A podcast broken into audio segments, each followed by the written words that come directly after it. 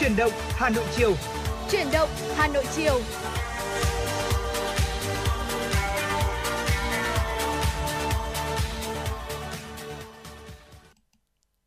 Xin được mến chào quý vị thính giả, bây giờ là 4 giờ chiều và chúng ta đang đồng hành cùng với nhau trong Chuyển động Hà Nội chiều ngày hôm nay. Chương trình đang được phát sóng trực tiếp trên sóng FM tần số 96 MHz và cũng đang được phát trực tuyến trên trang web hanoionline.vn. Và đồng hành cùng với Võ Nam trong buổi chiều ngày hôm nay để cập nhật và gửi tới quý vị những tin tức một cách nhanh chóng và chính xác nhất, đó chính là Hồng Hạnh. Và hy vọng rằng là những tin tức chúng tôi cập nhật và chuyển đến quý vị sẽ được quý vị tương tác và đón nhận nhiệt tình với chúng tôi qua hai kênh, đó là qua số hotline 024 3773 6688 hoặc là qua trang fanpage của chương trình FM96 Thời sự Hà Nội. Vâng ạ, không biết là trong buổi chiều ngày hôm nay thì điều gì đã khiến ông Hạnh trầm tư như thế ạ? Từ lúc trước khi lên sóng tận bây giờ không biết là có phải là do thời tiết hôm nay quá nắng nóng không ạ? Thật ra thì có vẻ là người bạn dẫn của tôi rất là hiểu tôi đúng không ạ? Khi mà ngày hôm nay có lẽ rằng là không chỉ Hồng Hạnh đâu mà nắng nóng cũng đã khiến rất nhiều người dân của thủ đô cảm thấy khó chịu trong buổi gọi là buổi sáng này, buổi trưa và chiều ngày hôm nay, khi mà cảm giác nếu mà chúng ta ra đường và không có áo chống nắng thì sẽ có một cái cảm giác là cháy nắng và da sẽ rất là rát đúng không ạ? Và đây cũng chính là một cái hiện tượng mà khiến rất là nhiều người dân lo lắng làm thế nào để đảm bảo được cái sức khỏe của mình. Vậy thì ngày hôm nay Hồng Hạnh và Võ Nam cũng xin được cập nhật cho quý vị thính giả những cái thông tin thời tiết trong ngày hôm nay và những ngày tới tại thủ đô Hà Nội. Và theo như dự báo mà chúng tôi đã được cập nhật từ Trung tâm Dự báo Khí tượng Thủy văn Quốc gia thì cũng đã vừa đưa ra dự đoán về đợt nắng nóng gay gắt đang diễn ra tại Bắc Bộ và từ Thanh Hóa đến Phú Yên sẽ tiếp tục còn kéo dài đến ngày 23 tháng 5 thưa quý vị. Theo Trung tâm Dự báo Khí tượng Thủy văn Quốc gia thì từ ngày 18 tháng 5 ở khu vực Bắc Bộ và khu vực từ Thanh Hóa đến Phú Yên xảy ra nắng nóng và nắng nóng gay gắt. Lúc 13 giờ thì có nơi nhiệt độ phổ biến từ 36 đến 39 độ và có nơi thì 39 độ như thành phố Hòa Bình này là 40,5 độ C, ở Hà Giang là 40 độ, Hồi Xuân Thanh Hóa là 39,8 độ, Tương Dương Nghệ An là 39,9 độ, Hà Tĩnh là 39,2 độ và độ ẩm tương đối thấp và phổ biến từ 40 đến 55%. Ở Bắc Bộ thì có nắng nóng và nắng nóng gay gắt với nhiệt độ cao nhất phổ biến từ 35 đến 38 độ và có nơi thì trên 38 độ, độ ẩm tương đối thấp và phổ biến chỉ từ 45 đến 60% mà thôi. Khu vực từ Thanh Hóa đến Phú Yên thì có nắng nóng gay gắt và có nơi đặc biệt gay gắt với nhiệt độ cao nhất phổ biến từ 36 đến 39 độ và có nơi trên 39 độ, độ ẩm cũng tương đối thấp và chỉ phổ biến từ 35 đến 50% mà thôi.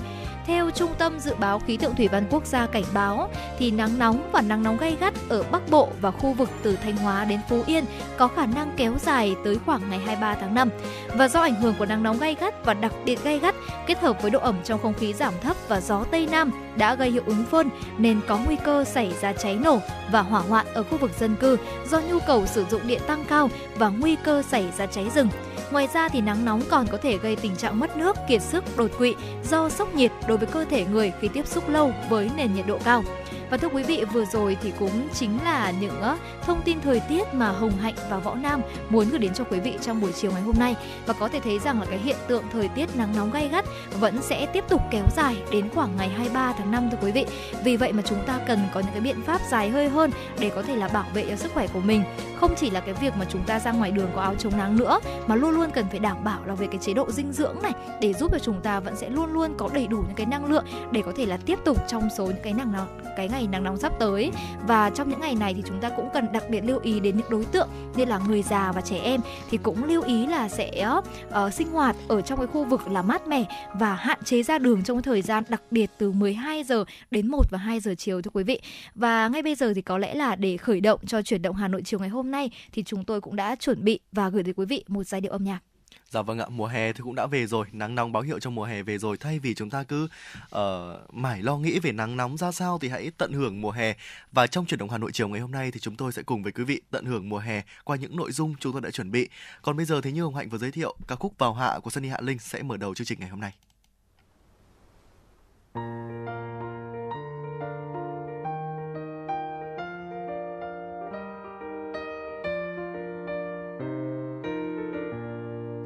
Trời nhẹ dần lên cao, hồn tôi dường như bóng chim vươn đôi cánh mềm lặng lẽ kiếm chốn nào bình yên. Và dòng sông xanh kia nằm yên như không muốn trôi, với màu áo rêu vỗ về đánh giấc chưa nghỉ ngơi.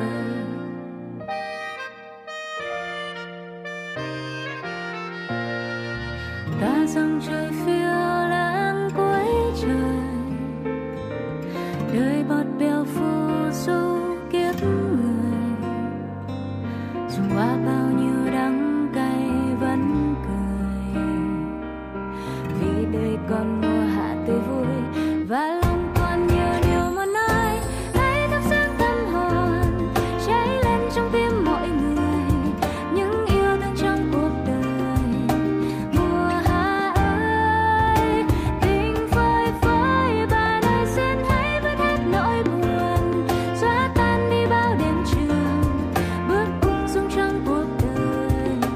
Hạ ơi.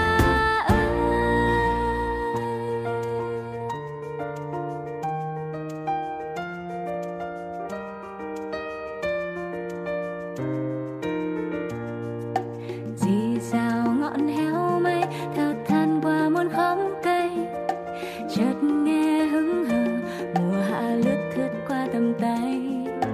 Kia vầng mây lang thang tìm bạn nơi không rối ren, để cùng nhỏ to câu chuyện nắng mưa trần gian.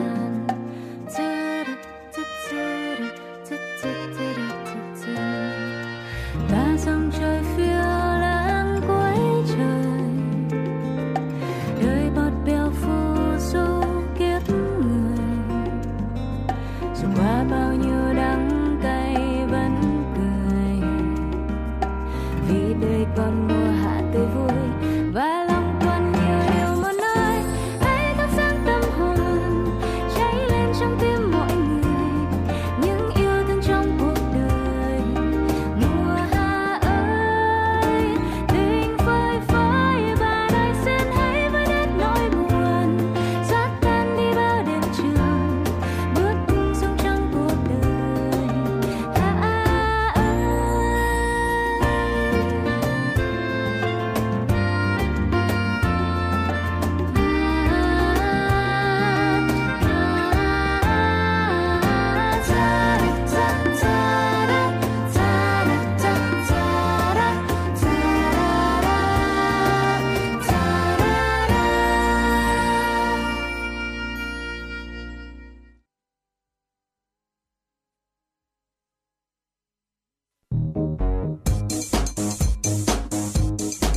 Chuyến bay mang số hiệu FM96 đang chuẩn bị nâng độ cao. Quý khách hãy thắt dây an toàn, sẵn sàng trải nghiệm những cung bậc cảm xúc cùng FM96. Vâng ạ, quý vị đang quay trở lại với Chủ động Hà Nội chiều ngày hôm nay cùng với Hồng Hạnh và Võ Nam. Vâng ạ, như chúng tôi đã chia sẻ ở đầu chương trình thì nắng nóng thực sự đã về rồi. Và trong những đợt nắng nóng như thế này thì thực sự là ăn gì, uống gì thực sự là một câu hỏi đặt ra mà khó tìm câu trả lời để có thể giải nhiệt cơ thể trong những ngày hè như thế này. Không biết là Hồng Hạnh của chúng ta có phải là một người thích nấu ăn và nấu ăn ngon không ạ? Thật ra thì nếu mà bảo là thích nấu ăn thì Hồng Hạnh nghĩ rằng là mình cũng là một người khá là đam mê với bếp núc, nhưng mà để tự nhận là có nấu ăn ngon hay không thì chắc là sẽ cần phải có những người kiểm chứng khác, đúng không? Nhưng mà riêng về đam mê vào bếp thì chắc chắn rồi.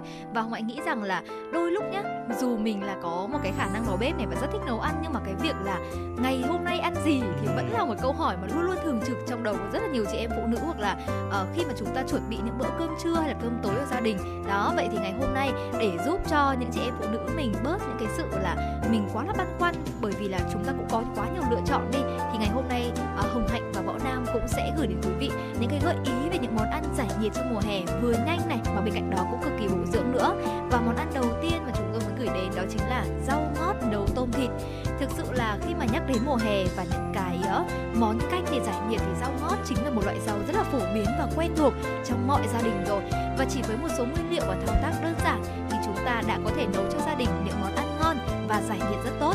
Rau ngót thì có chứa rất nhiều vitamin, đặc biệt là vitamin C, các chất xơ này, khoáng chất, và đây cũng chính là những chất đặc biệt tốt cho việc giải nhiệt từ bên trong của cơ thể.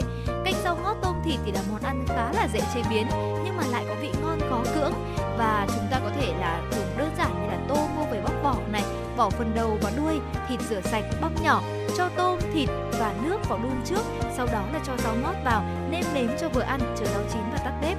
Có thể thấy là đây cũng chính là một món canh mà hết sức đơn giản và chế biến cũng cực kỳ nhanh thôi, để cho những cái bữa ăn mùa hè mình không cần phải tốn quá nhiều thời gian nhưng mà vẫn cực kỳ ngon và bổ dưỡng, đúng không? không ạ? Vâng ạ, và trong những chương trình Chuyển động Hà Nội trước, chúng tôi cũng giới thiệu với quý vị về những cái công dụng của mướp đắng đối với sức khỏe của chúng ta trong những ngày hè nắng nóng. Và trong chương trình ngày hôm nay thì cũng giới thiệu với quý vị một món canh, đó là canh mướp đắng nhồi thịt, cũng rất là bổ dưỡng thưa quý vị. Món canh này thì không chỉ là một cái nguyên liệu để chế biến ra một cái món ăn tuyệt vời. Mướp đắng không chỉ là một nguyên liệu để chế biến ra một món ăn tuyệt vời mà còn là một cái vị thuốc rất là tốt. Một món ăn chế biến từ mướp đắng thì sẽ có tác dụng là làm mát này, giải độc cơ thể rất là tốt, đặc biệt là có hiệu quả với những người bị chứng nhiệt miệng. Tuy nhiên thì một số người chúng ta sẽ không thể ăn hoặc là không thích ăn cái vị của mướp đắng. Vậy thì làm sao để có thể giảm cái độ đắng? Chúng ta có thể thái mướp đắng, sau đó là ngâm vào nước trước khi chế biến. Mướp đắng rửa sạch này, cắt từng khoanh nhỏ vừa ăn, lấy hết ruột ở phía trong ra, để riêng ra, và thịt chúng ta mua về sẽ rửa sạch băm nhỏ, ướp với những cái gia vị như là tiêu, hạt nêm, hành lá, bột canh, trộn cùng với một ít mộc nhĩ hoặc là nấm hương để cho tăng cái mùi thơm cho món ăn của chúng ta. Rửa sạch băm nhỏ và sau đó là cho thêm một ít cà rốt nếu quý vị các bạn thích. Sau đó thì đem nhồi vào dùng nước đắng, nước dùng đun sôi, sau đó sẽ nêm thêm một ít gia vị vào đấy. Nước dùng thì bạn có thể dùng nước hầm xương cũng được, hoặc là nước đầu gà để món ăn thêm phần ngon miệng. Nước sôi chúng ta cho mướp đắng đã nhồi đun khoảng 15 phút thôi, nêm gia vị vừa miệng, sau đó thì thêm một ít rau thơm, hành, rau mùi v.v. Chúng ta sẽ có được một nồi canh mướp đắng thật là hoàn chỉnh và ngon miệng, giải nhiệt tuyệt vời trong mùa hè. Và tiếp đến thì sẽ là một món ăn mà bạn nghĩ rằng được rất là nhiều người yêu thích, đặc biệt vào mùa hè nắng nóng, bởi vì là khi mà đến mùa nắng thì thường chúng ta cũng sẽ ưa thích những cái món ăn mà có vị chua nhẹ một chút này. Và ngay bây giờ sẽ là món canh ngao nấu chua thưa quý vị. Món ăn này thì có tác dụng là giải nhiệt này, lại khá là đơn giản, chúng ta có thể bắt tay ngay và chế biến cho gia đình và những người thân yêu của mình. Ngao sau khi mua về thì chúng ta sẽ đem rửa sạch này, nếu có thời gian thì chúng ta có thể ngâm trước để ngao nhả hết đất và cát, sau đó thì đem luộc chín, tách riêng phần thịt rửa sạch cho hết cát và cho riêng vào bát. Nước luộc ngao thì chúng ta sẽ để lắng và lấy cái phần nước trên để loại bỏ cặn và cát ở bên dưới. Ở cà chua thì bổ múi cau và cho vào nồi xào nhuyễn, sau đó thì cho ngao vào, cho mắm này, muối này, xào qua lại rồi đổ nước đun sôi. Dứa cắt nhỏ cho vào nồi và chúng ta cũng có thể là thêm một chút xấu để tăng cái độ chua cho món canh của mình. Nêm gia vị cho phù hợp với khẩu vị và vừa ăn. Đợi nước sôi lại thì cho thêm rau răm này, hành lá thái nhỏ, tắt bếp và bắc xuống. Canh ngao nấu chua thì là một món ăn khá là đơn giản nhưng rất là đưa cơm và ngon miệng. Chúng ta có thể ăn nóng hoặc ăn nguội cùng cơm thì rất ngon thưa quý vị. Vâng ạ, món canh tiếp theo rất là tuyệt vời và tôi nghĩ rằng là rất là xuất hiện rất là thường xuyên trên mâm cơm của quý vị, đó chính là canh cua mồng tơi rau đay. Món canh cua mồng tơi rau đay này là một món ăn dân dã có vị ngọt thanh mát, là một canh giải nhiệt rất hiệu quả trong ngày hè. Và khi nấu canh cua mồng tơi rau đay thì có lẽ bước làm cua là cái bước làm khó nhất, khiến nhiều người gặp khó khăn. Cua sau khi mua về thì sẽ đem rửa thật sạch, cho hết đất, bóc bỏ mai yếm, lấy gạch cua để riêng, cho cua vào cối giã nhuyễn. Và một cái mẹo nhỏ đó là chúng ta nên cho thêm một chút muối để cua ít bị bắn ạ, và giúp thịt cua đóng váng vàng khi nấu. Sau khi giã nhuyễn thì cho nước sạch vào khuấy đều, lấy lọc, chúng ta lọc một ít nước cốt, loại bỏ ra xác cua. Mướp rau đay mồng tơi thì thái vừa ăn, bắc một nồi nước cua lên đun nhỏ lửa để thịt cua nổi lên hết, khuấy nhẹ để thịt không đóng dưới đáy nồi. Khi thịt cua nổi lên hết thì cho rau mướp vào đun sôi, nêm gia vị cho vừa ăn. Sau đó thì rau gần chín, cho gạch cua đã phi thơm cùng với hành, đun một chút nữa rồi tắt bếp. Canh cua mồng tơi rau đay cùng ăn với cả muối sẽ giúp bữa cơm ngày hè của quý vị ngon hơn rất là nhiều. Thực sự là sau khi nghe anh Võ Nam chia sẻ về món canh cua mồng tơi rau đay cùng với cả muối thì đã cảm thấy rằng là đây chính xác là một mâm cơm mùa hè mà gần như là ai cũng mong muốn, đúng không ạ? Vừa đơn giản nhưng mà cũng rất là ngon miệng. Tiếp đến thì Hồng Anh cũng sẽ gửi đến quý vị một món xào, nhưng mà cũng là một món xào rất là thanh mát trong mùa hè này, là hến xào hoa thiên lý. Hoa thiên lý thì được sử dụng rất nhiều trong các món ăn ngày hè như là nấu canh này, nấu lẩu, làm gỏi hay là xào. Hến xào hoa thiên lý thì là một trong những món ăn có tác dụng giải nhiệt rất tốt và tạo cảm giác lạ miệng và đưa cơm trong mùa hè. Hến mua về chúng ta sẽ rửa sạch này, đem luộc. Trong quá trình luộc thì chúng ta nên đảo thật đều và thật nhiều để thịt hến dễ dàng tách ra khỏi vỏ. Sau đó thì đem tách riêng phần thịt và nước, cho mỡ vào chảo phi thơm hành, cho thịt hến này vào xào cho săn lại và chút ra bát. Hoa thiên lý thì chúng ta sẽ tách nhánh vừa ăn thôi và đem rửa sạch để ráo rồi xào đến gần chín nha quý vị. Lúc này thì chúng ta mới chút hến vào xào tiếp và nêm nếm theo là tiêu này, muối, bột ngọt cho vừa ăn. Sau đó thì thêm rau răm và bắp ra ngoài. Hoa thiên lý thì có vị ngọt, tính bình và có tác dụng giải nhiệt, chống run rẩy rất tốt trong mùa hè. Còn nước luộc hến thì chúng ta cũng có thể tận dụng để nấu canh và nấu cháo giải nhiệt cũng rất tốt nữa. Và cái món ăn hến xào hoa thiên lý này thì cũng là một món ăn mà vừa lạ miệng và thực sự là một món xào nhưng mà không quá nhiều dầu mỡ và cũng rất đưa cơm quý vị nhé. Vâng ạ, bên cạnh đó thì cháo đậu xanh thịt gà cũng là một cái lựa chọn, một cái gợi ý rất hay cho bạn trong những ngày hè oi nóng. Vừa bổ sung nước lại có tác dụng là giải nhiệt rất là tốt. Không biết là ngày xưa thì ở quê thì Hồng Hạnh có được hay thưởng thức món cháo đậu xanh thịt gà này không nhỉ? Thật ra thì đây là một món ăn khá là quen thuộc rồi, bởi vì là những món ăn này ấy, thì nó vừa dễ chế biến này và quan trọng nó cũng rất là mát nữa, đặc biệt là đậu xanh đúng không ạ? Và món ăn này thì Hồng Hạnh nhớ rằng là luôn luôn được bà của Hồng Hạnh nấu, bởi vì là bà nấu ngon nhất, cho nên là đôi lúc dù mẹ có nấu nhưng vẫn bảo rằng là chỉ thích ăn món cháo này do bà nấu mà thôi. Và món cháo này thì riêng về phần đậu xanh ấy, thì nếu mà chúng ta càng thích ăn có cái độ bùi cao thì chúng ta sẽ cho càng nhiều đậu xanh. Đúng là như thế ạ. Ở thịt gà thì chúng ta có thể chế biến rất là nhiều món khác nhau, thế nhưng mà cháo đậu xanh thịt gà vẫn luôn là một cái gì đó được nhiều người lựa chọn trong những cái dịp hè như thế này. Gạo và đậu xanh chúng ta sẽ đem ngâm qua đêm với nước lạnh hoặc là ngâm với nước ấm trong khoảng 30 phút thôi.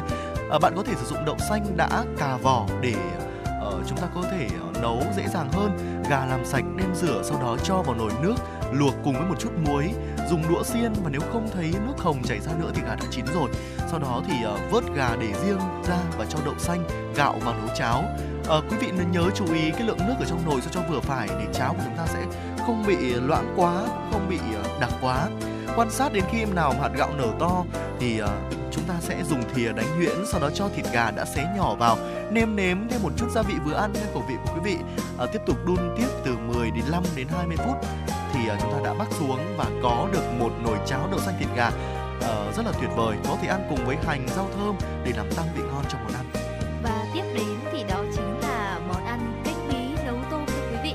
Với món ăn này thì chính là một món ăn chế biến từ bí xanh và cũng chính là lựa chọn hàng đầu cho những ngày hè oi ả. Canh bí xanh nấu tôm thì đơn giản, dễ nấu nhưng chắc chắn lại có tác dụng giải nhiệt rất tốt. Tôm mua về thì chúng ta sẽ đem rửa sạch này, bóc vỏ, bỏ đầu đuôi rồi hơi đập dập. Bí xanh ngọt vỏ thái miếng vừa ăn, phi thơm hành này, cho tôm vào xào sơ, nêm một chút muối, hạt nêm để tôm thêm đậm đà. Sau đó thì cho nước vào đun sôi, vớt hết bọt rồi cho bí xanh vào nấu cùng. Lúc này thì chúng ta có thể là nêm nếm thêm gia vị để cho vừa ăn, sau đó đợi bí chín và bắc ra rồi mới cho thêm một chút rau thơm và hành vào để món canh thêm thơm ngon hơn. Vâng ạ, bên cạnh đó thì một món ăn tiếp theo nữa cũng rất là tuyệt vời, đó chính là món canh nấm. Ở canh nấm thì mùa nào cũng ngon, mùa nắng nóng thì giải nhiệt rất tốt, còn mùa lạnh thì giúp cơ thể chúng ta có thể ấm lên, cung cấp được lượng dinh dưỡng phong phú. Bạn có thể sử dụng các loại nấm khác nhau tùy theo ý thích của gia đình. Thế nhưng mà cơ bản thì có thể dùng nấm kim châm hoặc là nấm đông cô, tùy theo khẩu vị. Bạn có thể dùng nấm đông cô chỉ bằng 1/2 lượng nấu nấm kim châm để canh có thể vừa và dễ ăn hơn. Bên cạnh đó thì canh bí đỏ thịt bằm cũng là một lựa chọn tuyệt vời để quý vị có thể giải nhiệt trong mùa hè này. Và vừa rồi là những chia sẻ của chúng tôi về những cái loại món ngon. Vẫn còn rất nhiều những món ngon nữa để quý vị có thể giải nhiệt trong mùa hè này đúng không ạ? Thế nhưng mà trong thời lượng của chương trình chúng tôi sẽ chỉ giới thiệu với quý vị một vài món ngon cơ bản để quý vị có thể lựa chọn. Nếu đang băn khoăn là tối nay nhà mình đang ăn gì hoặc là trời nóng như thế này thì nấu gì cho gia đình của mình ăn, quý vị có thể tham khảo và cũng có thể chia sẻ thêm với chúng tôi những món ngon mà quý vị muốn được chia sẻ cùng với quý vị thính giả của Truyền hình Hà Nội. Và những nội dung tiếp theo vẫn sẽ được chúng tôi cập nhật và chuyển đến quý vị. Ngay bây giờ thì hãy đến với không gian âm nhạc trước khi đến với những nội dung tiếp theo, ca khúc Biển Hát Chiều Nay, một sáng tác của nhạc sĩ Hồng Đăng qua sự thể hiện của ca sĩ Lan Anh. Mời quý vị đón nghe.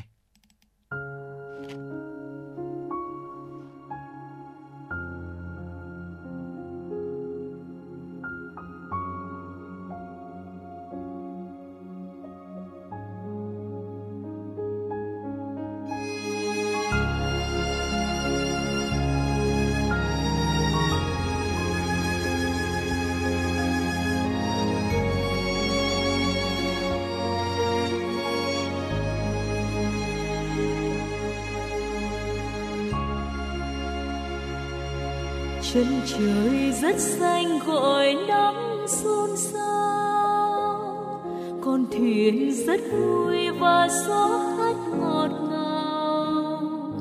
môi cười rất xinh lung linh màu áo, mây trắng gợn lên những cánh chim hải âu. Có gì sáng nay mà sóng xôn xao, chân trời vẫn xanh, màu nắng vẫn ngọt ngào, môi cười rất xinh lung linh màu áo. Câu hát gợi lên những khát khao đại dương. Ôi biển Việt Nam, ôi sóng Việt Nam, qua bao nhiêu thăng trầm mà chiều nay vẫn dịu dàng. Vùi sâu dưới đáy những gì đau thương, biển lại hát tình ca, biển kể chuyện quê hương. Mỗi một tình yêu, mỗi một cuộc đời, qua bao nhiêu thăng trầm lửa thử vang mới đến người. Biển xanh vẫn nhắc những lời yêu thương, biển lại hát tình ca, biển kể chuyện quê hương.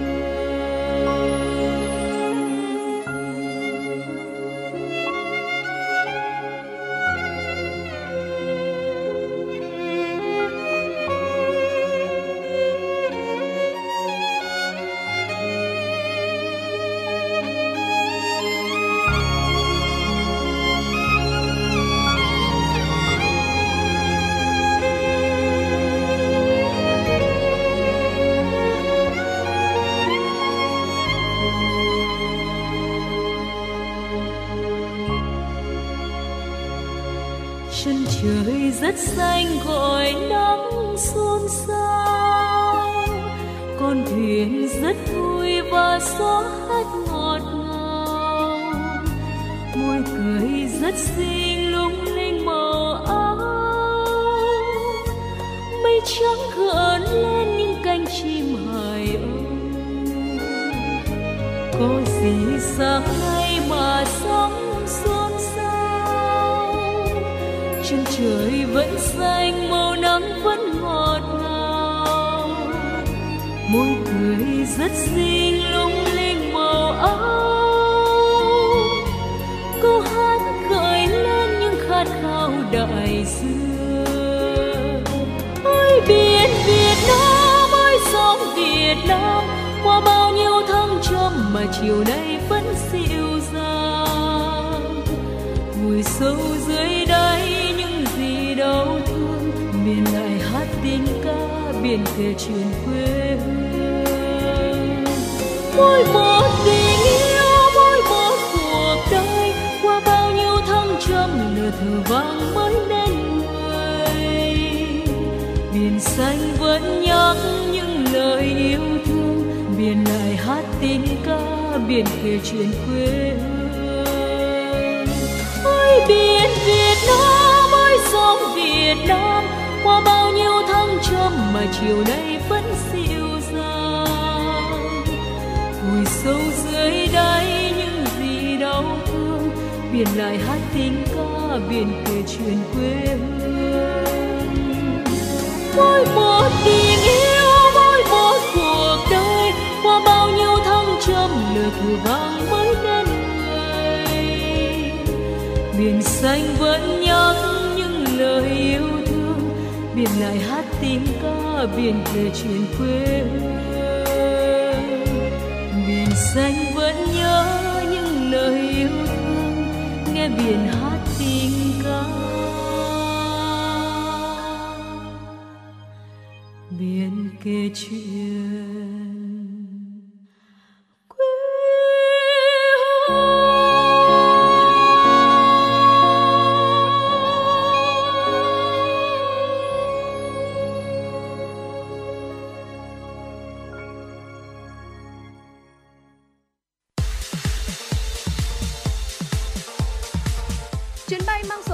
FM96 chuẩn bị nâng độ cao. Quý khách hãy thắt dây an toàn, sẵn sàng trải nghiệm những cung bậc cảm xúc cùng FM96.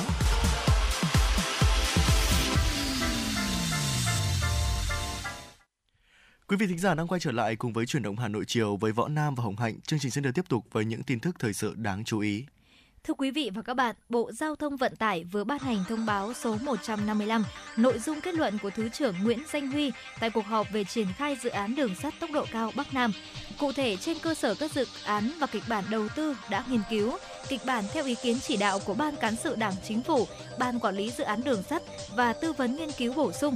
Đối với kịch bản đường sắt mới chỉ vận tải hành khách, bổ sung đường sắt hiện hữu, cải tạo, nâng cấp, điện khí hóa phù hợp với lộ trình cam kết của Việt Nam tại COP26, Hội nghị thượng đỉnh về biến đổi khí hậu của Liên Hợp Quốc lần thứ 26 để vận tải hàng hóa, phương án xây dựng mới đường sắt trên trục Bắc Nam theo tiêu chuẩn đường đôi khổ 1.435mm, điện khí hóa để vận tải hành khách và hàng hóa làm cơ sở để so sánh lựa chọn. Về hướng tuyến cơ bản, giữ nguyên hướng tuyến đã thống nhất với các địa phương trước đây. Đối với một số địa phương có ý kiến điều chỉnh, yêu cầu Ban Quản lý Dự án Đường sắt tư vấn triển khai ngay công tác rà soát và làm việc để thống nhất với các địa phương.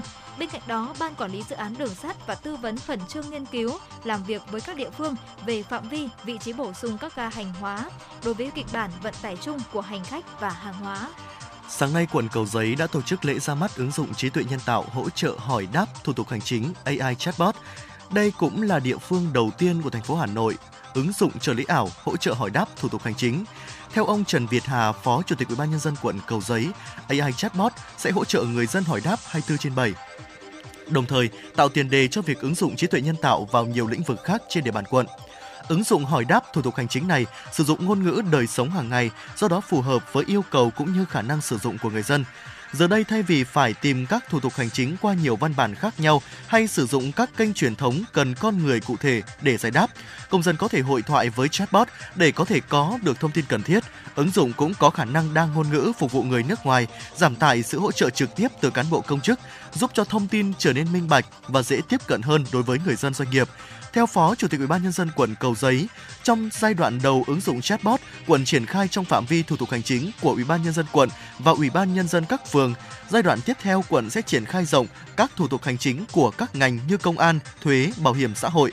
Cùng với đó là thông tin về các lĩnh vực khác như giáo dục, du lịch cũng sẽ được thu thập mới, cập nhật hàng ngày theo các tiêu chí đúng, đủ, sạch, sống.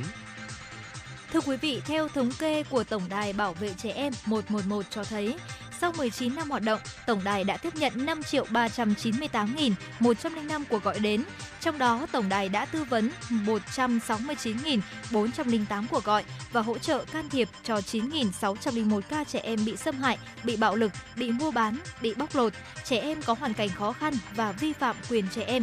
Trong 9.601 ca hỗ trợ can thiệp, có 4.194 ca bạo lực trẻ em, chiếm 43,68%, 2.472 ca về xâm hại tình dục trẻ em, chiếm 25,75%, 748 ca về trẻ em bị bóc lột, chiếm 7,79%, 267 ca trẻ em bị bỏ rơi, bỏ mặc, sao nhãng, 232 ca trẻ em bị mua bán, 239 ca vi phạm quyền trẻ em, 169 ca tranh chấp quyền nuôi dưỡng, chăm sóc trẻ em, 154 ca hỗ trợ tài chính cho trẻ em có hoàn cảnh khó khăn, 33 ca bảo vệ trẻ em bị ảnh hưởng bởi dịch Covid-19 và 1.084 ca về các vấn đề khác như tai nạn thương tích, trẻ em bị lạc, khó khăn liên quan đến nhà trường, khó khăn liên quan đến chính sách pháp luật.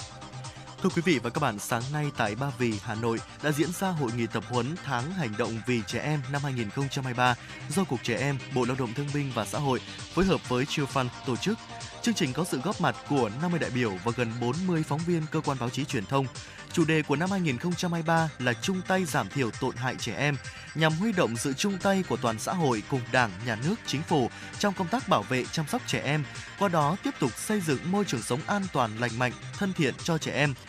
Đây là nhiệm vụ rất quan trọng, nhất là trong bối cảnh thống kê của các cơ quan quản lý nhà nước cho thấy số vụ việc bạo lực đối với trẻ em trong trường học, gia đình đang có chiều hướng tăng lên trong 4 tháng đầu năm 2023.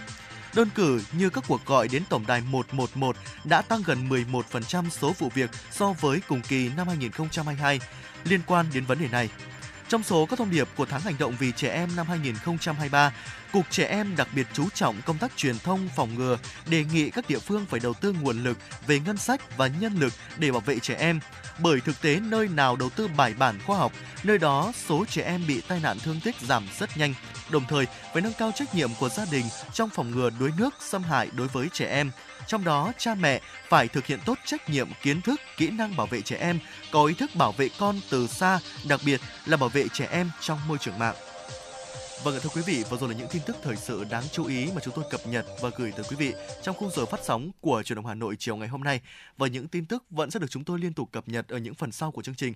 Và ngay bây giờ thì hãy cùng với chúng tôi quay trở lại với không gian âm nhạc để cùng thưởng thức một giai điệu âm nhạc ca khúc Đất nước lời du qua giọng ca của ca sĩ Anh Thơ. Quý vị hãy giữ sóng, chúng tôi sẽ quay trở lại ngay.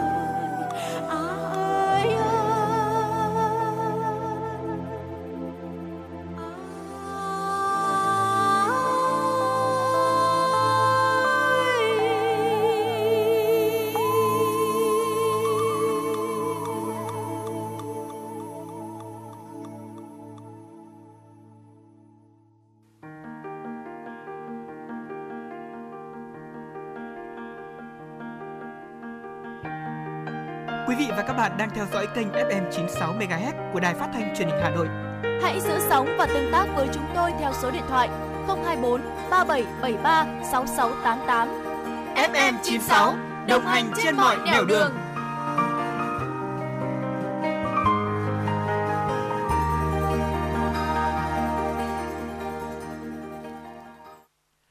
Thưa quý vị thính giả, những tin tức thời sự quốc tế sẽ tiếp nối chuyển động Hà Nội chiều ngày hôm nay của chúng tôi. Thưa quý vị, biến đổi khí hậu đã làm tăng ít nhất 30 lần khả năng xảy ra những đợt nắng nóng kỷ lục gây hậu quả nghiêm trọng tại Bangladesh, Ấn Độ, Lào và Thái Lan. Đây là kết quả nghiên cứu do Tổ chức Hợp tác Quốc tế chuyên nghiên cứu về ảnh hưởng của biến đổi khí hậu mới công bố ngày hôm qua. Nghiên cứu cũng chỉ ra nếu như trước đây, những đợt thời tiết khắc nghiệt mà Ấn Độ và Bangladesh mới trải qua thường chỉ xảy ra một lần trong một thế kỷ, thì với ảnh hưởng của biến đổi khí hậu, tần suất này rút ngắn xuống còn 5 năm một lần. Còn với Lào và Thái Lan, nếu nhiệt độ toàn cầu tăng 2 độ C thì những đợt thời tiết khắc nghiệt sẽ lặp lại sau mỗi 20 năm so với mức 2 thế kỷ như hiện nay. Nghiên cứu chỉ ra rằng chừng nào khí thải gây hiệu ứng nhà kính vẫn chưa được hạn chế, nhiệt độ toàn cầu vẫn sẽ tiếp tục tăng, các hình thái thời tiết cực đoan sẽ diễn ra thường xuyên và nghiêm trọng hơn. Theo Viện Tài chính Quốc tế IIF, nợ thế giới gần đạt mức cao kỷ lục trong quý 1 2023 với mức tăng mạnh ở các thị trường trưởng thành. Nợ toàn cầu đạt mức cao kỷ lục trong bối cảnh ngày càng có nhiều lo ngại về việc chính phủ Mỹ đứng trước nguy cơ vỡ nợ và có thể gây ra tình trạng hỗn loạn tài chính toàn cầu. Theo tờ Bưu điện Hoa Nam buổi sáng, đánh giá này cũng là một cảnh báo mới đối với Trung Quốc. Quốc gia đã chứng kiến tỷ lệ nợ trên tổng sản phẩm quốc nội GDP tăng hàng quý và có mức độ rủi ro lớn đối với trái phiếu kho bạc Mỹ. Trong một báo cáo ngày hôm qua, IIF cho biết nợ toàn cầu đã tăng 8.300 tỷ đô la Mỹ lên 304.900 tỷ đô la Mỹ trong 3 tháng đầu năm nay.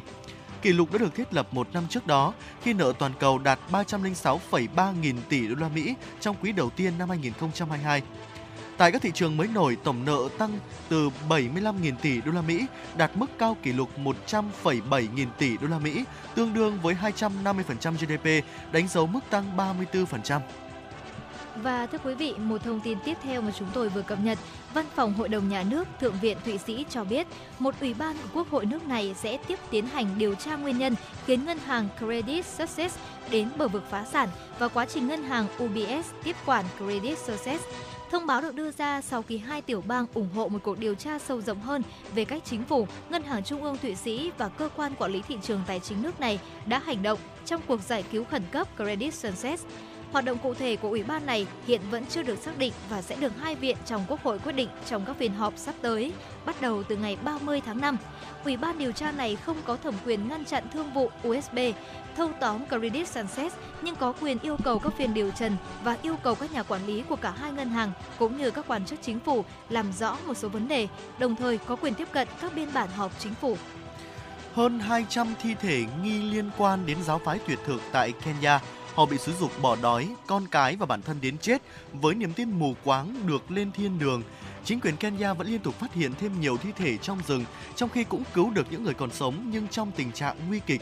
Tổng thống Kenya William Ruto đã mô tả vụ việc này là hành động khủng bố, còn Bộ trưởng Nội vụ Kenya Kindiki coi đây là vụ thảm sát.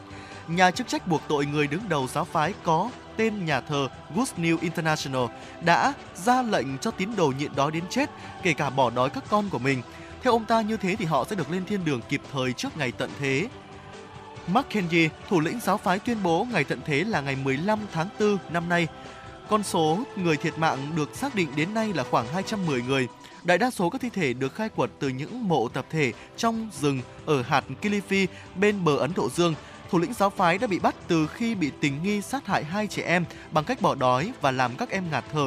Tổng số người bị bắt giữ đến nay là 26 người. Đây là một trong những thảm họa liên quan đến các giáo phái nghiêm trọng nhất trong lịch sử gần đây. Thưa quý vị, đây chính là một số thông tin quốc tế mà chúng tôi muốn gửi đến quý vị trong buổi chiều ngày hôm nay. Và ngay bây giờ thì chúng ta cũng sẽ cùng quay trở lại với không gian âm nhạc của FM96. Vâng ạ, mời quý vị và các bạn cùng đón nghe ca khúc Thuận Theo Ý Trời qua giọng ca của ca sĩ Bùi Anh Tuấn. Quý vị hãy giữ sóng, chúng tôi sẽ quay trở lại ngay.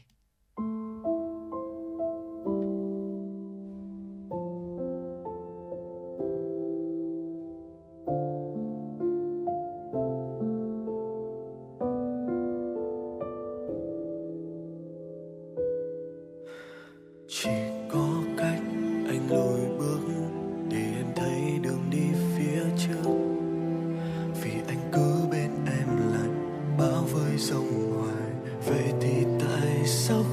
dừng lại, khó vẫn ở cạnh nhau. Tình yêu tốt chẳng như vậy đâu. Vậy anh xin một lần làm trái ý mình, xa em là anh quyết định. Chỉ tại mình cái số yêu nhầm chỗ, ngoan cố dẫu bao dày vò. Chẳng phải người sẽ ở cạnh nhau suốt đời, lìa xa nhau là thuận theo ý trời. Chỉ nghĩ tới ngày ta cách rời là anh thấy tâm can rồi vơi, mà anh phải làm thôi để trái tim em nhìn ngơi. Thời gian qua chắc em cũng đã mệt rồi.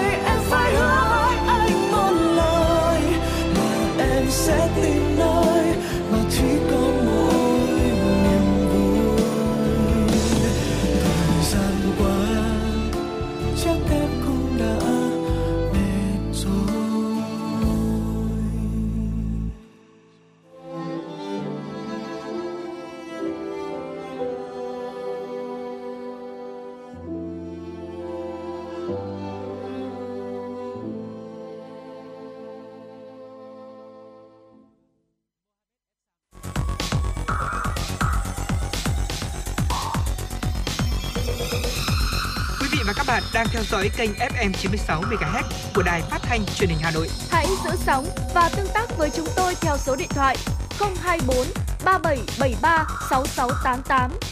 FM 96 đồng hành trên mọi nẻo đường.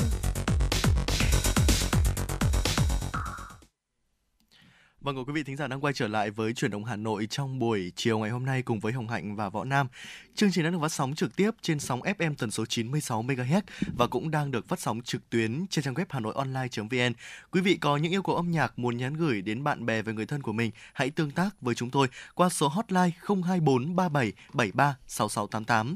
Và ngay bây giờ thì cùng tiếp tục với những nội dung tiếp theo của chương trình qua tiểu mục Sống khỏe cùng FM 96. Thưa quý vị, ngày hôm nay thì chúng ta cũng sẽ cùng nhau tìm hiểu về những cái loại quả có tính nhiệt mà chuyên gia khuyến nghị là chúng ta nên hạn chế ăn vào những ngày hè thưa quý vị. Đầu tiên thì ngày hôm nay chúng ta hãy cùng tìm hiểu về ứng dụng của tính âm dương của thực phẩm để có thể ăn uống khỏe mạnh hơn. Và đây cũng chính là chia sẻ của tiến sĩ, bác sĩ Ngô Quang Hải, Ủy viên Thường vụ Hội Châm cứu Việt Nam cũng cho biết là trong Đông y thì tính chất hàn nhiệt của thực phẩm sẽ có 5 mức độ là nhiệt, ôn, bình, lương và hàn. Có nghĩa là nóng này, ấm, trung bình, mát và lạnh thưa quý vị. Thời tiết mùa hè nóng bức thì thường sẽ mang tính âm, vì thế mà chúng ta nên cần tăng cường những cái đồ mát mang tính dương để có thể là cân bằng nhiệt độ cơ thể và môi trường. Mùa hè thì cũng chính là mùa của rất nhiều những loại trái cây nhiệt đới và quả mọng, màu sắc thì bắt mắt này và hương vị thì ngọt thanh, mang đến cảm giác vô cùng tươi mát. Tuy nhiên thì không ít loại trái cây lại có tính nóng, vì vậy mà chúng ta không nên ăn nhiều vào ngày hè, và chúng ta cũng cần lưu ý là những cái loại quả này thì có thể rất là ngon, cũng rất bổ dưỡng nên chúng ta nên là hạn chế ăn quý vị nhé. Đầu tiên thì chính là trái liệu thưa quý vị.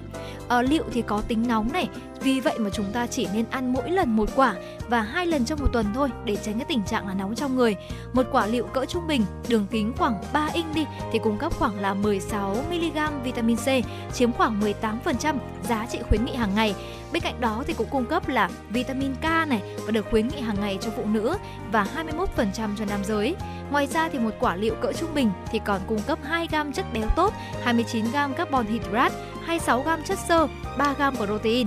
Và sử dụng liệu thường xuyên thì cũng tốt cho xương này, sụn và cơ bắp, tăng khả năng chống oxy hóa và giúp điều hòa lượng đường trong máu và cũng tốt cho người huyết áp. Liệu mọng nước có vị ngọt thanh và mang đến cảm giác mát rượi khi ăn. Tuy nhiên thì loại quả này có tính ấm, vì thế mà chúng ta cũng không nên là thường xuyên ăn để tránh tình trạng nóng trong người và sinh ra mụn nhọt quý vị nhé. Vâng, loại quả thứ hai mà chúng tôi muốn gửi đến quý vị đó chính là quả vú sữa.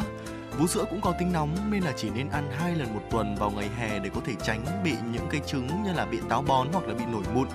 Ở trong 100g vú sữa thì cung cấp khoảng 18mg canxi, 10% dinh dưỡng cần bổ sung hàng ngày, 14,65g carbon hydrate, 14,5mg vitamin C và 0,49mg sắt, 2,23g chất xơ, 1,52g protein và 32mg phosphor. Bổ sung vú sữa sẽ giúp làm giảm cân, hỗ trợ xương răng phát triển, tăng khả năng chống oxy hóa, tốt cho hệ tiêu hóa và ngăn ngừa thiếu máu. Do đó loại quả này được coi là thần dược của những người ăn kiêng. Phần thịt của quả vú sữa thì màu trắng sữa, mềm, ngọt thanh. Thế nhưng mà trái với suy nghĩ của nhiều người, bên cạnh những cái tác dụng của loại quả này thì quả vú sữa có tính nóng, làm nặng thêm cái tình trạng táo bón nếu chúng ta ăn quá nhiều. Bạn chỉ nên ăn từ 1 đến 2 quả mỗi tuần thôi. Mỗi tuần chúng ta không nên ăn quá 2 lần, mỗi lần chỉ nên ăn 1 đến 2 quả thôi. Nếu ăn nhiều quá thì chúng ta sẽ không những là chúng ta sẽ không phát triển, phát huy được những cái tác dụng của quả vú sữa, mà còn làm quả vú sữa sẽ làm hại đến cơ thể của chúng ta, làm cho chúng ta có tình trạng nóng này, táo bón này và nổi mụn. Và tiếp đến thì chính là trái đào thưa quý vị. Thật ra là khi mà nhắc đến trái đào thì thường chúng ta cũng sẽ cảm thấy là rất là ngon miệng và cũng không nghĩ này là trái đào lại có cái tính nóng quá nhiều, đúng không ạ? Theo những chuyên gia dinh dưỡng thì trong 100g đào thì có chứa tận 9,54g carbon hydrate này, 9mg magie, 9mg canxi. Bên cạnh đó thì còn có cả phosphor, kali, vitamin C và vitamin K nữa. Trái đào thì cũng chính là một loại trái cây có rất nhiều những tác dụng tuyệt vời cho sức khỏe của bạn, tốt cho tim mạch này, tăng cường miễn dịch, tốt cho hệ tiêu hóa và còn giúp làm đẹp da. Theo Đông y thì đào có vị chua ngọt và tính nóng, không phù hợp với những người hay chảy máu cam, nhiệt miệng và khô miệng. Nếu mà chúng ta ăn quá nhiều đào trong một ngày thì sẽ làm tăng calo và dẫn đến tình trạng là dư thừa năng lượng, gây khó chịu và nóng trong người. Chúng ta cũng chỉ nên là ăn 1 quả đào mỗi ngày để bổ sung những chất dinh dưỡng mà không bị nóng trong. Những chuyên gia dinh dưỡng thì gợi ý những loại trái cây có tính lương, mát và tính hàn như là lạnh, phù hợp để bổ sung ngày hè như là dưa hấu này, quả lê, mâm xôi, cam, quýt, bưởi, thanh long, dứa, chuối chín, quả đu đủ và quả dâu tây, quả nho cũng chính là một trong số những loại quả có tính lương và tính hàn để chúng ta có thể là bổ sung một cách nhiều hơn trong những ngày hè nắng nóng. Vâng ạ, vừa rồi là 3 loại quả mà chúng tôi giới thiệu với quý vị trong Chuyển động Hà Nội ngày hôm nay trong tiểu mục Sống khỏe cùng với FM96. Có thể nói rằng 3 loại quả này nó có tác dụng rất là tốt cho sức khỏe của chúng ta. Thế nhưng mà sử dụng như thế nào, với cái tần suất như ra sao cũng sẽ tác động không nhỏ đến quá trình tiêu thụ những cái sản phẩm này, những cái loại thực phẩm này của cơ thể, để có thể biến từ những cái tác dụng có lợi thành có hại đối với cơ thể của chúng ta. Hy vọng là quý vị có thể ghi nhớ và nốt lại những cái chia sẻ của chúng tôi để có thể có được những lưu ý trong bảo vệ sức khỏe của chúng ta. Và ngay sau đây thì chia tay với Sống khỏe cùng FM96, hãy quay trở lại với dòng chảy tin tức của chúng tôi do những tin tức thời sự đáng chú ý do phóng viên Kim Dung thực hiện. Thưa quý vị, sáng nay, Sở Văn hóa và Thể thao Hà Nội phối hợp với khu di tích Chủ tịch Hồ Chí Minh tại Phủ Chủ tịch, Hội Di sản Văn hóa Việt Nam khai mạc trưng bày chuyên đề Bác Hồ với thủ đô Hà Nội và không gian nghệ thuật Sen Thư Pháp nhân kỷ niệm 133 năm ngày sinh Chủ tịch Hồ Chí Minh, ngày 19 tháng 5 năm 1890, ngày 19 tháng 5 năm 2023. Tới dự có Ủy viên Ban Thường vụ Thành ủy, Phó Chủ tịch Thường trực Ủy ban Nhân dân thành phố Hà Nội Lê Hồng Sơn, trưng bày chuyên đề Bác Hồ với thủ đô Hà Nội và không gian nghệ thuật Sen Thư Pháp được diễn ra tại Bảo tàng Hà Nội, đường Phạm Hùng, quận Nam Từ Liêm. Trong đó, trưng bày chuyên đề Bác Hồ với thủ đô Hà Nội được tổ chức thành 3 nội dung: Thủ đô Hà Nội với Bác Hồ với thủ đô Hà Nội và Hà Nội làm theo lời Bác. Trưng bày giới thiệu hơn 200 tài liệu hiện vật về Chủ tịch Hồ Chí Minh, vị lãnh tụ kính yêu của toàn Đảng, toàn dân ta, anh hùng giải phóng dân tộc, người chiến sĩ cộng sản lỗi lạc, danh nhân văn hóa thế giới, đã dành sự quan tâm đặc biệt đối với Đảng bộ và nhân dân Hà Nội nhằm xây dựng Hà Nội thành trung tâm chính trị, kinh tế, văn hóa cho cả nước. Cũng tại đây, ban tổ chức đã bố trí góc thư viện phục vụ khách tham quan, nghiên cứu, tìm hiểu về cuộc đời hoạt động cách mạng của Chủ tịch Hồ Chí Minh. Nhân dịp này, Bảo tàng Hà Nội đã tổ chức chương trình giao lưu với các nhân chứng lịch sử kể chuyện Bác Hồ và tiếp nhận hiện vật hiến tặng liên quan đến cuộc đời của Bác. Trưng bày sẽ kéo dài đến hết năm 2023. Thưa quý vị và các bạn, theo đúng lịch tuyển sinh, sáng nay Sở Giáo dục và Đào tạo Hà Nội đã công bố kế hoạch tuyển sinh vào các lớp mầm non 5 tuổi, lớp 1, lớp 6, năm học 2023-2024 của 30 quận huyện thị xã. Phụ huynh tra cứu kế hoạch tuyển sinh tại cổng thông tin tuyển sinh của Sở theo địa chỉ https://tsdaucap.hanoi.gov.vn hoặc tại cổng thông tin điện tử của Sở theo địa chỉ https://www.hanoi.edu.vn. Việc công bố kế hoạch tuyển sinh vào các lớp mầm non 5 tuổi, lớp 1, lớp 6 năm học 2023-2024 của 30 quận huyện thị xã nhằm đảm bảo công khai minh bạch trong việc tổ chức tuyển sinh vào các lớp đầu cấp, đồng thời hỗ trợ cha mẹ học sinh trong việc tra cứu, thực hiện các quy định liên quan đến công tác tuyển sinh năm học mới. Năm học 2023-2024, các trường mầm non, tiểu học, trường trung học cơ sở công lập thuộc thành phố Hà Nội vẫn áp dụng phương thức xét tuyển theo tuyến do Ủy ban Nhân dân quận, huyện, thị xã quy định để tuyển sinh học sinh trẻ 5 tuổi và tuyển sinh học sinh lớp 1, lớp 6. Phụ huynh học sinh có thể đăng ký tuyển sinh trực tuyến thông qua cổng thông tin tuyển sinh của Sở theo địa chỉ https://tsdaucap.hanoi.gov.vn hoặc trực tiếp đến trường nộp hồ sơ tuyển sinh. Thưa quý vị, Ủy ban Nhân dân quận Hoàn Kiếm vừa tổ chức lễ tuyên dương khen thưởng nhà giáo Hoàn Kiếm tâm huyết sáng tạo, giáo viên tiêu biểu, học sinh đạt thành tích cao trong các kỳ thi cấp thành phố, quốc gia và quốc tế năm học 2022-2023. Theo báo cáo của Phòng Giáo dục và Đào tạo quận Hoàn Kiếm, năm học 2022-2023, từ hàng trăm gương giáo viên điển hình, dạy giỏi, yêu nghề, toàn ngành đã lựa chọn 38 thầy giáo, cô giáo tham gia xét chọn và được công nhận giải thưởng nhà giáo Hoàn Kiếm tâm huyết sáng tạo. Trong đó có 3 nhà giáo tiêu biểu nhất được lựa chọn để đại diện cho giáo viên Hoàn Kiếm tham dự giải thưởng cấp thành phố. Toàn ngành có 139 giáo viên đạt giải hội thi giáo viên dạy giỏi cấp quận. Trong số này có 16 giáo viên đạt giải tại hội thi dạy giỏi cấp thành phố. Trong đó có 12 giáo viên đạt giải nhất và 4 giáo viên đạt giải nhì. Sở Giáo dục và Đào tạo Hà Nội đã tặng giấy khen Phòng Giáo dục và Đào tạo quận Hoàn Kiếm là đơn vị thành tích xuất sắc trong công tác tổ chức hội thi giáo viên dạy giỏi ở cả 3 cấp học, mầm non, tiểu học, trung học cơ sở. Phòng Giáo dục và Đào tạo quận Hoàn Kiếm là một trong những đơn vị dẫn đầu thành phố về công tác tổ chức và kết quả hội thi giáo viên dạy giỏi. Năm học 2022-2023, ngành Giáo dục và Đào tạo quận Hoàn Kiếm còn duy trì tốt công tác phát triển, bồi dưỡng học sinh giỏi. Học sinh tiểu học và trung học cơ sở của quận đã đạt tổng số là 797 giải thưởng cấp thành phố trở lên, bao gồm 223 huy chương quốc tế, 397 giải quốc gia và 178 giải cấp thành phố. Hướng tới Ngày Quốc tế Thiếu nhi mùng 1 tháng 6, Tập đoàn Logitem Việt Nam phối hợp với Viện Huyết học Truyền máu Trung ương vừa tổ chức chương trình trao quà cho các bệnh nhi có hoàn cảnh đặc biệt khó khăn đang điều trị tại viện. Tại chương trình, đại diện ban tổ chức đã trao 57 suất quà cho các bệnh nhi đang khám và điều trị tại viện. Hoạt động này nhằm chia sẻ, động viên các bệnh nhi vượt qua nỗi đau bệnh tật, đồng thời được đón không khí của ngày Tết Thiếu nhi mùng 1 tháng 6. Theo đại diện Viện Huyết học Truyền máu Trung ương, mỗi tháng viện tiếp nhận trung bình khoảng 200 bệnh nhân mắc các bệnh liên quan đến máu, trong đó các bệnh nhi chiếm một tỷ lệ đáng kể. Các bệnh nhi thường phải nhập viện từ 5 đến 7 ngày mỗi tháng và việc điều trị có thể kéo dài. Đặc biệt, các em mắc bệnh nặng chẳng hạn như ung thư máu có thể phải điều trị tới 15 ngày mỗi tháng. Để giúp đỡ những trẻ em này, Viện nhận quyên góp quần áo, sách để tặng cho các bệnh nhi nhằm giúp các em cảm thấy thoải mái và dễ chịu hơn trong thời gian nằm viện. Phát biểu tại buổi lễ, ông Tsuzuki Morimi, Tổng Giám đốc công ty Logitem cho biết bên cạnh hoạt động kinh doanh, Logitem Việt Nam cũng thường xuyên tham gia các chương trình nhân đạo nhằm giúp đỡ những hoàn cảnh khó khăn trong xã hội, trong đó có các bệnh nhân đang điều trị tại Viện Huyết học Truyền máu Trung ương. Logitem Việt Nam mong muốn đồng hành cùng với người bệnh để họ thêm động lực, niềm tin, vượt qua khó khăn bệnh tật và vươn lên trong cuộc sống.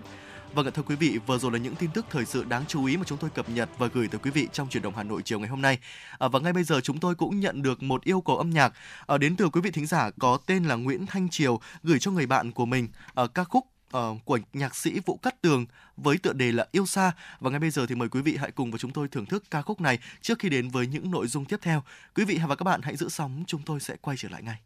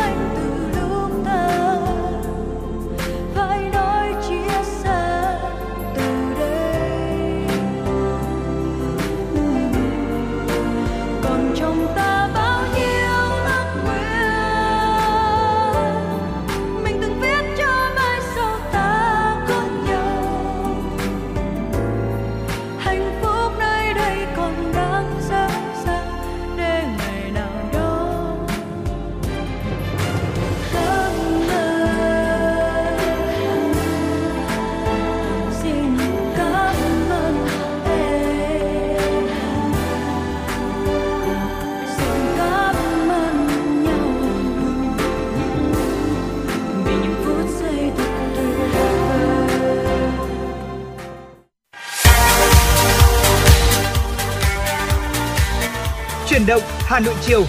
Chuyển động Hà Nội chiều.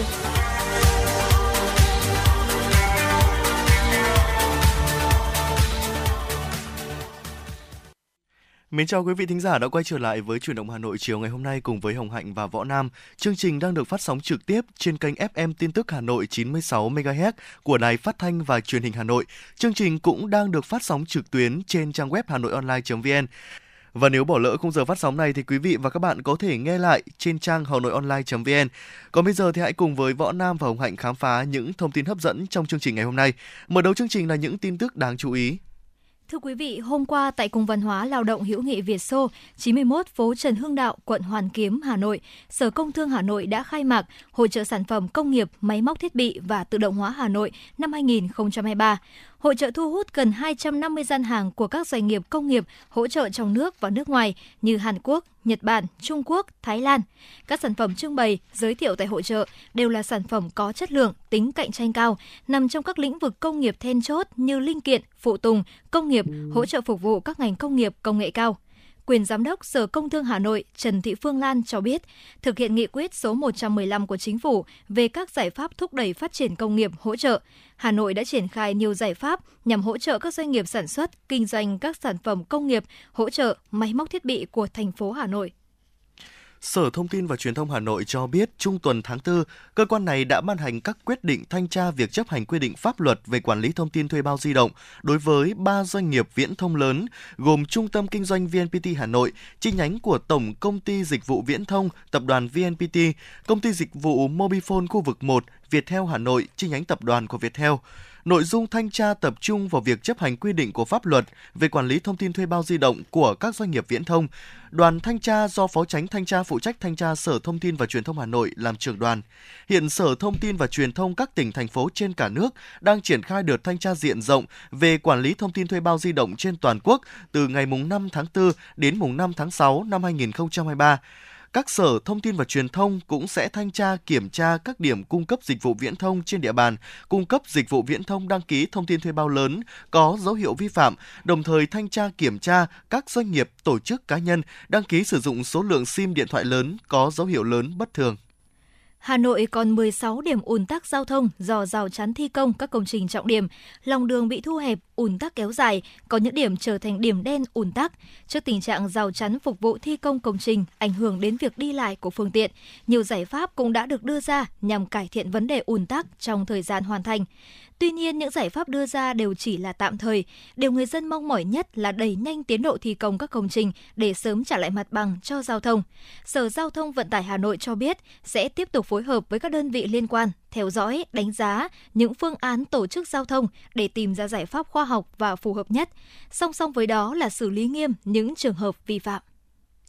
Thưa quý vị và các bạn, nắng nóng gay gắt kéo dài những ngày qua tại Hà Nội khiến một số đường dây trạm biến áp vận hành bị quá tải ở một số thời điểm. EVN Hà Nội đã tăng cường 100% quân số ứng trực 24/24 để sẵn sàng khôi phục nhanh nhất có thể các sự cố về điện.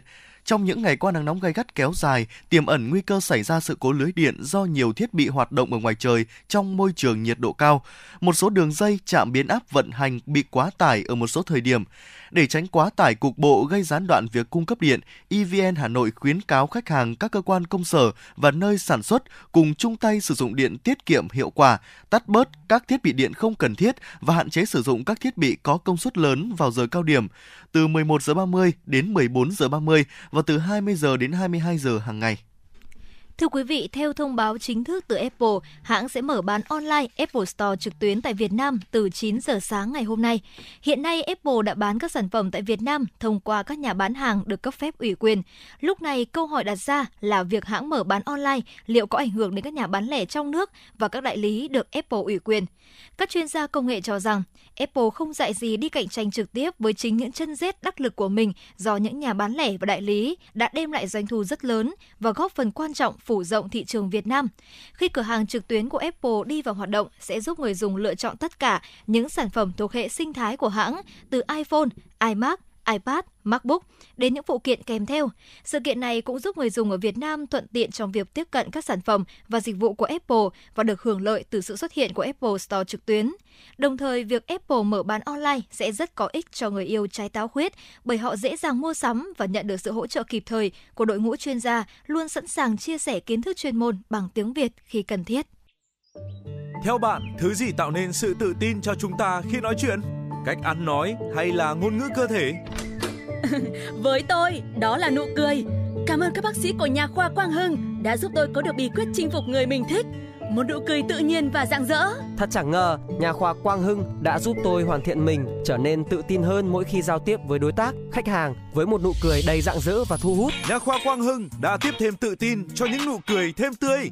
Sứ mệnh tiếp thêm tự tin cho nụ cười. Nha khoa Quang Hưng tin cậy điểm 10. Thay đổi bản thân, nâng tầm giá trị mỗi người. Tới ngay nha khoa Quang Hưng đây. Tư vấn, chăm sóc, tận tình. Y bác sĩ chuyên môn cao, thấu hiểu tâm tình. Thiết bị hiện đại, phục vụ hết mình.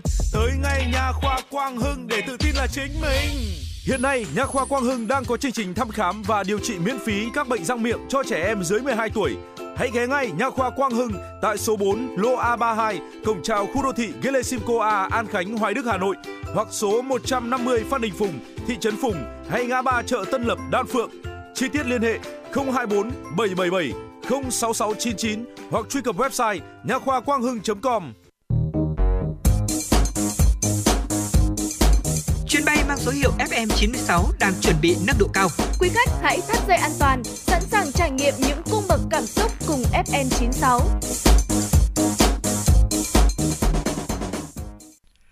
Thưa quý vị thính giả, với quan điểm giáo dục là quốc sách hàng đầu, đầu tư cho giáo dục là đầu tư cho phát triển và là yếu tố then chốt thúc đẩy phát triển kinh tế bền vững.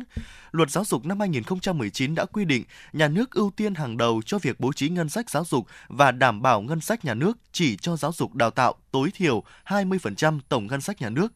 Thế nhưng sự đầu tư này liệu đã đủ để cải thiện đời sống giáo viên, giúp họ sống được bằng nghề và yên tâm cống hiến? Mời quý vị và các bạn cùng nghe phóng sự Đầu tư cho giáo dục để giáo viên sống được bằng nghề. Với giải nhì môn ngữ văn cấp quốc gia, Nguyễn Thị Diệu Khanh được tuyển thẳng vào trường Đại học Sư phạm Hà Nội. Sau 4 năm, Diệu Khanh nhận tấm bằng xuất sắc là thủ khoa đầu ra khóa 2016-2020 và hiện đang là giáo viên trường Trung học phổ thông Nguyễn Tất Thành, Hà Nội. Nhớ lại ngày chọn vào sư phạm, nhiều người xì xào, chuột chạy cùng sào mới vào sư phạm, nhưng Diệu Khanh vẫn kiên tâm với công việc đã được truyền lửa từ ngày còn ngồi trên ghế nhà trường. Trường Đại học Sư phạm là một môi trường rất tốt. Thứ nhất là trong những năm đầu mới ra trường của em thì đây là một môi trường để em có thể rèn luyện về kỹ năng nghề nghiệp cũng như là học hỏi thêm từ các bậc thầy, gọi là thầy của các bậc thầy ạ. Mục tiêu lớn nhất của em khi mà làm giáo viên đó là em mong muốn mỗi tiết dạy của em ở trên lớp mang đến một điều gì đấy có ý nghĩa với học sinh. Trong bối cảnh nhiều giáo viên nghỉ việc do áp lực nặng nề hay do lương không đủ sống, vẫn có những người say nghề như cô Nguyễn Thị Diệu Khanh. Thế nhưng để nuôi dưỡng và giữ chân người giỏi bám nghề, ngành sư phạm cần có những chính sách cụ thể. Con số hơn 16.000 giáo viên nghỉ việc trong 10 tháng đầu năm 2022 bởi nguyên nhân chủ yếu là lương quá thấp, trong khi công việc quá nhiều là vấn đề nóng, gióng lên những hồi chuông báo động với ngành giáo dục nói riêng và toàn xã hội nói chung. Theo bà Nguyễn Thị Mai Hoa, Phó Chủ nhiệm Ủy ban Văn hóa Giáo dục của Quốc hội cho biết, qua giám sát thực tế của Ủy ban Văn hóa Giáo dục thì mức chi cho hoạt động giáo dục tối thiểu 20% so với tổng chi ngân sách nhà nước theo quy định của Luật Giáo dục hiện chưa bao giờ đạt, như năm 2021 chỉ đạt 17,3% và giai đoạn 2016-2020 chỉ đạt 17,4 đến 18,5%. Tỷ lệ chi thường xuyên cho hoạt động giảng dạy và học tập nhỏ hơn 19% theo quyết định số 30 thì đề nghị là cần phải bổ sung để bảo đảm tỷ lệ chi tiền lương, phụ cấp các khoản có tính chất lương tối đa phải là 81%. Như vậy, đối với các địa phương có tỷ lệ dân số thuộc vùng đặc biệt khó khăn và vùng khó khăn cao hơn mức bình quân chung của cả nước thì chi thường xuyên cho hoạt động giảng dạy và học tập phải bảo đảm tỷ lệ tối thiểu là 20%. Nếu giảm chi thường xuyên theo lộ trình tại nghị quyết số 19 của Trung ương thì sẽ không bảo đảm kinh phí chi lương cũng như chi cho chuyên môn. Đồng thời sẽ thiếu nguồn lực để giải quyết các vấn đề như biên chế giáo viên thiếu, vấn đề nhu cầu đào tạo bồi dưỡng giáo viên cũng như là các điều kiện cơ sở vật chất để phục vụ triển khai chương trình giáo dục phổ thông mới. Theo Bộ trưởng Bộ Giáo dục và Đào tạo Nguyễn Kim Sơn cho biết, từ tháng 7 năm 2023 tới, mức lương cơ sở mới sẽ được áp dụng. Theo đó, chính sách tiền lương giáo viên sẽ có những thay đổi đáng kể. Chính phủ cũng đã có kế hoạch, theo dự kiến là đến tháng 7 năm 2023 sẽ có một cái đợt để nâng lương cơ sở cho lực lượng viên chức, công chức. mà trong đó thì lực lượng nhà giáo chiếm số lượng rất lớn, thì đó cũng là một cái được hưởng cái quyền lợi này. Bên cạnh đó thì chính phủ cũng đang chỉ đạo Bộ Giáo dục và Đào tạo phối hợp với Bộ Nội vụ cũng đang làm những cái đề xuất để có thể nâng cao thêm nữa phụ cấp ưu đãi nghề nghiệp đối với nhà giáo, và cũng đang cố gắng phấn đấu đến khi có cái tăng lương cơ sở thì cái phụ cấp ưu đãi cho nhà giáo cũng sẽ được cải thiện. Việc lương và phụ cấp giáo viên tăng thêm cũng là động lực thu hút học sinh giỏi thi vào sư phạm, nâng cao chất lượng đội ngũ và cũng giúp các thầy cô yên tâm gắn bó với nghề. Ông Đỗ Chí Nghĩa, Ủy viên Thường trực Ủy ban Văn hóa Giáo dục của Quốc hội, nêu quan điểm. Nghĩ cái từ giữ chân giáo viên cũng hay nhưng mà cũng không hết được. Nếu mà giữ chân họ và cái đầu họ lại nghĩ ở chỗ khác, họ quan tâm đến việc khác thì cũng không phải là đảm bảo được chất lượng. Và chúng tôi nghiêng về cái chuyện là ngoài những cái chính sách của nhà nước, trong đãi ngộ trọng dụng nhân tài, trong cái việc quan tâm nguồn lực đầu tư giáo dục, những nguồn lực là phải đầu tư đúng chỗ chứ không phải là cứ rót tiền vào mà được đâu. Đời sống giáo viên phải được nâng lên. Nước ta với mục tiêu giáo dục là quốc sách hàng đầu, Quốc hội và Chính phủ cần có sự cân đối, bảo đảm thực hiện dự toán ngân sách nhà nước hàng năm cho giáo dục và đào tạo không dưới 20% theo đúng quy định của Luật Giáo dục. Đòn bẩy quan trọng nhất để nâng cao chất lượng đội ngũ giáo viên trước hết phải giải quyết được chế độ tiền lương thỏa đáng và làm thế nào để thầy cô sống được bằng nghề. Sản phẩm của giáo dục là nhân cách và trí tuệ của học trò. Lao động của nhà giáo không chỉ là trí tuệ mà còn là lao động bằng nhân cách, tình yêu thương. Vì thế, cần phải có chế độ đãi ngộ xứng đáng với lao động thầy cô đã bỏ ra. Chuyến bay mang số hiệu FM96 chuẩn bị nâng độ cao. Quý khách hãy thắt dây an toàn, sẵn sàng trải nghiệm những cung bậc cảm xúc cùng FM96.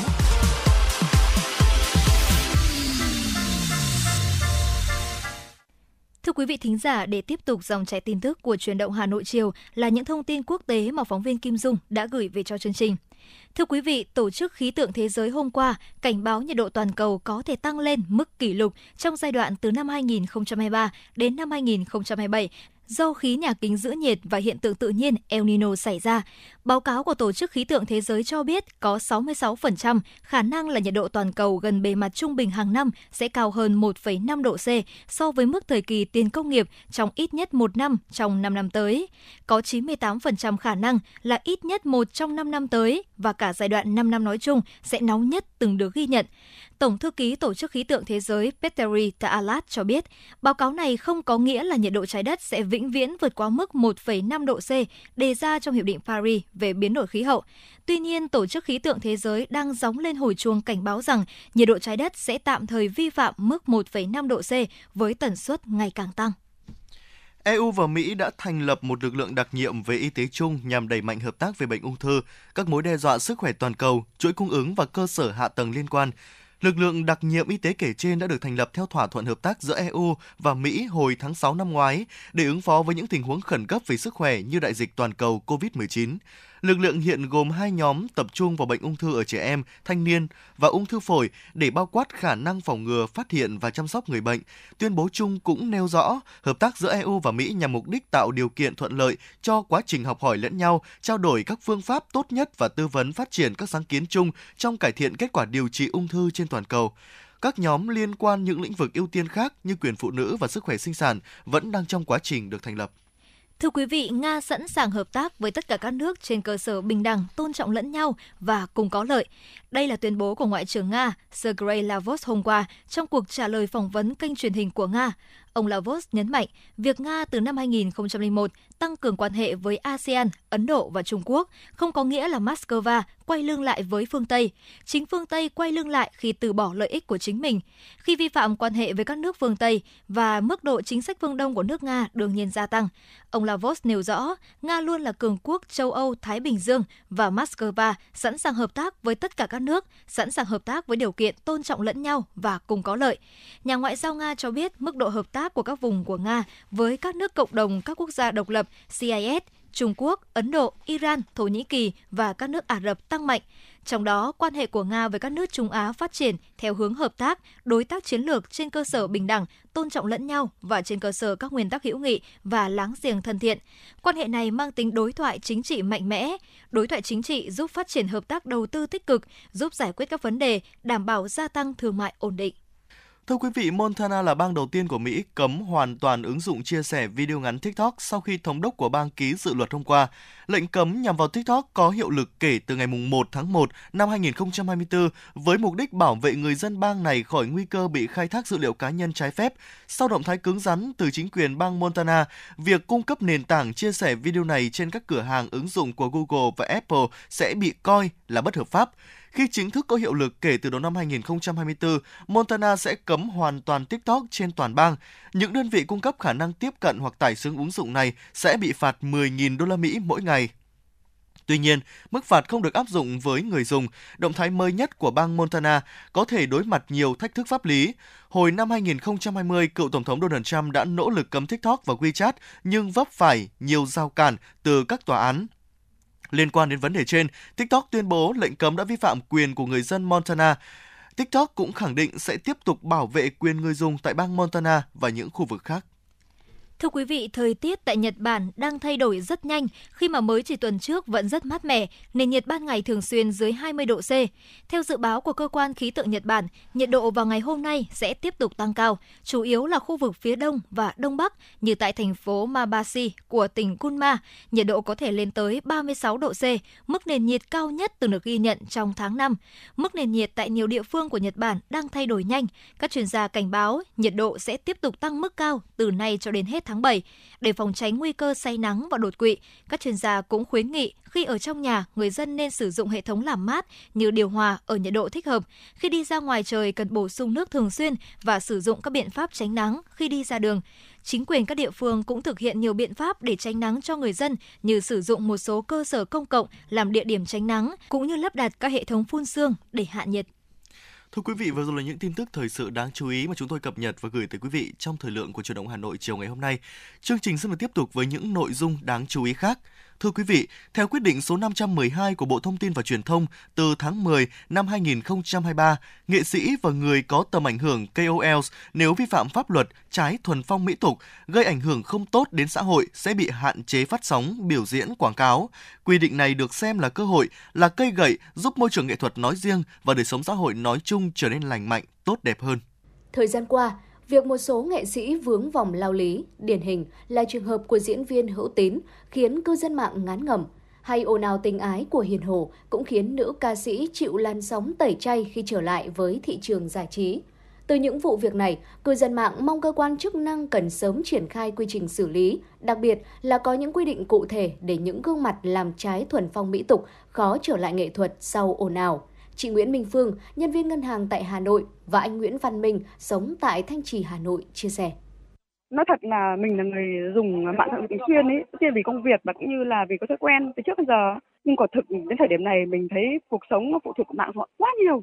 Nó trên đấy mình khi mình mở ra lướt mạng thấy nó quá nhiều clip rồi nó kia các thứ nhiều nó năng rồi thì thực sự là nó không đọc thì thôi, không đọc thì bảo là không quan tâm mạng xã hội nhưng mà đúng là đọc rồi thấy vô cùng chán. Mình là cái người mà tuổi nó lớn rồi thì cảm giác còn chịu đựng tốt chứ bây giờ giới trẻ bé tí là dùng mạng rồi, thậm chí là em học sinh một ngày lướt bao nhiêu lần trên mạng xã hội, không biết là sau này thì cả cái thế hệ đấy nó sẽ ảnh hưởng như nào. Mình vô cùng chán, mình chẳng hiểu là bên thông tin hay bên quản lý mạng phải có sự kiểm soát gắt gao, để nhưng mà không được thì phải xử lý thật nghiêm vào chứ. Trước đây tôi cũng rất thích một số nghệ sĩ bởi vì họ diễn hay, họ nói cũng hay. Nhưng mà từ khi có YouTube mà họ hay quảng cáo trên đấy nào là thuốc này rất hiệu quả. Rồi ngày khác họ lại quảng cáo cho sản phẩm khác. Tôi thấy không đáng tin lắm. Giống như họ đem cái sự nổi tiếng của mình để kinh doanh, nói chung là nó khác với ngày xưa lắm. Mới đây, Bộ Thông tin và Truyền thông thông qua quyết định 512, trong đó quy định từ tháng 10 năm 2023, nghệ sĩ và người có tầm ảnh hưởng KOLs nếu vi phạm pháp luật, trái thuần phong mỹ tục gây ảnh hưởng không tốt đến xã hội sẽ bị hạn chế phát sóng, biểu diễn, quảng cáo. Theo nhà báo Ngô Bá Lục, người đã theo dõi đồng hành cùng showbiz Việt hơn 20 năm qua cho rằng, quy định mới giống như một cây gậy đủ sức khiến bất cứ người nổi tiếng nào phải dè chừng. Bởi một khi đã bị phong sát như ngôn ngữ thường dùng của Trung Quốc thì nghệ sĩ rất khó trở lại với hào quang. Tôi ủng hộ tuyệt đối, tôi ủng hộ từ lâu rồi, từ cái lúc mà bộ còn đang trên cái dự thảo thôi, chưa ban hành là tôi đã ủng hộ rồi. Và mong muốn của mình thì còn từ trước đấy, bởi vì chúng ta có thể thấy rằng là 10 năm qua cái showbiz ấy quá là nhốn nháo, thực sự là nó gây ra rất là nhiều những cái bức xúc, những cái phản cảm trong công chúng. Mình cũng quá là hiểu showbiz nó như thế nào, thì thấy rằng là trong vòng chục năm vừa qua thì mọi thứ nó bị đẩy lên cao trào, nó thậm chí là vượt quá giới hạn của rất nhiều người. Và đặc biệt là trước đây là chỉ có những cái khán giả, là những cái công chúng của những nghệ sĩ đó. Nhưng bây giờ thì những cái vấn đề này đã liên quan đến cả những người bình thường, nhưng vì là con của người ta là fan của rất nhiều nghệ sĩ, cho nên người ta buộc phải quan tâm, bởi vì là có ảnh hưởng rất là tiêu cực đến cái sự hình thành phát triển nhân cách của một bộ phận khán giả trẻ, đặc biệt là các em tuổi teen. Tuy nhiên, bên cạnh sự kỳ vọng, không ít người băn khoăn về khái niệm thuần phong mỹ tục và ranh giới để nhận ra ai đó đã vi phạm để xử lý theo quy định mới. Trước thắc mắc này, nhà báo Ngô Bá Lục bày tỏ quan điểm. Thực ra mọi người cứ hay tranh cãi về cái chuyện thuần phong mỹ tục, thế nào là thuần phong mỹ tục. Nếu như mà là rõ ràng được như vậy thì chúng ta không cần phải nhờ dựa đến những cái bộ quy tắc ứng xử nọ kia. Thế nhưng mà có những cái điều nó không phải là như thế, nhưng mà rõ ràng là công chúng thấy rằng là hành động của anh, lời nói phát ngôn của anh nó đi ngược lại với 60-70% số đông, thì có nghĩa rằng là anh là không đúng rồi. Ví dụ như là chửi tục, nói bậy, hoặc là ví dụ như là anh bỏ bê, yêu người ta xong anh bỏ rơi người ta, không chịu chăm con nữa, thì cái đấy nó khép vào cái việc mà thuần phong mỹ tục. Hoặc là có những cái hành vi lời nói rất là phản cảm trên mạng mà lại tạo được thói quen, gây ảnh hưởng đến một bộ phận giới trẻ là học theo cái đấy. Mình cứ thế là sao đâu, anh ấy vẫn hoạt động nghệ thuật, anh ấy vẫn đi hát, anh ấy vẫn được mọi người yêu mến, thì mình mai kia mình cũng như thế. Nó rất là nguy hiểm, cho nên là những người nghệ sĩ có ý thức được cái sức ảnh hưởng của mình đến công chúng, đặc biệt công chúng trẻ rất là lớn, thì bạn sẽ chắc chắn là sẽ điều chỉnh bản thân mình. Bởi vì là người nghệ sĩ khác với người thường ở chỗ là người thường có thể cũng lao động như bạn, nghệ sĩ cũng lao động như người thường, đúng không? Cũng có nhu cầu như người thường, cái hỉ nộ ai ố như người thường. Nhưng người thường đôi khi nó không ảnh hưởng đến ai cả. Còn như một người nghệ sĩ nổi tiếng có thể ảnh hưởng đến hàng triệu người. Có thể nói, đến nay đã xuất hiện sự hòa hợp về ý chí, mong muốn giữa cơ quan quản lý nhà nước và công chúng trong việc lành mạnh hóa môi trường nghệ thuật và môi trường mạng xã hội. Dù biết áp lực của sự nổi tiếng là không nhỏ, nhưng một khi đã hiểu được sứ mệnh và trách nhiệm lan tỏa giá trị tốt đẹp cho xã hội của nghệ sĩ hay người có tầm ảnh hưởng KOLs, chúng ta có thể tin tưởng quy định mới không tạo thêm sự mệt mỏi cho giới nghệ sĩ. Ngược lại, nó sẽ góp phần giúp minh định thế nào là hoạt động nghệ thuật chân chính. Và đương nhiên, các hoạt động câu view bất chấp tất cả để nổi tiếng, để thu lợi bất chính sẽ không có cơ hội tồn tại nhan nhản như thời gian qua. Theo bạn, thứ gì tạo nên sự tự tin cho chúng ta khi nói chuyện? Cách ăn nói hay là ngôn ngữ cơ thể? Với tôi, đó là nụ cười. Cảm ơn các bác sĩ của Nha khoa Quang Hưng đã giúp tôi có được bí quyết chinh phục người mình thích. Một nụ cười tự nhiên và rạng rỡ. Thật chẳng ngờ, Nha khoa Quang Hưng đã giúp tôi hoàn thiện mình, trở nên tự tin hơn mỗi khi giao tiếp với đối tác, khách hàng với một nụ cười đầy rạng rỡ và thu hút. Nha khoa Quang Hưng đã tiếp thêm tự tin cho những nụ cười thêm tươi. Sứ mệnh tiếp thêm tự tin cho nụ cười. Nha khoa Quang Hưng tin cậy điểm 10. Thay đổi bản thân, nâng tầm giá trị mỗi người. Tới ngay Nha khoa Quang Hưng đây. Tư vấn, chăm sóc, tận tình. Y bác sĩ chuyên môn cao, thấu hiểu tâm tình. Thiết bị hiện đại, phục vụ hết mình. Tới ngay Nha khoa Quang Hưng để tự tin là chính mình. Hiện nay, Nha khoa Quang Hưng đang có chương trình thăm khám và điều trị miễn phí các bệnh răng miệng cho trẻ em dưới 12 tuổi. Hãy ghé ngay Nha khoa Quang Hưng tại số 4 lô A32, cổng chào khu đô thị Gelesimco A, An Khánh, Hoài Đức, Hà Nội, hoặc số 150 Phan Đình Phùng, thị trấn Phùng, hay ngã ba chợ Tân Lập, Đan Phượng. Chi tiết liên hệ 024 777 06699 hoặc truy cập website nhakhoaquanghung.com.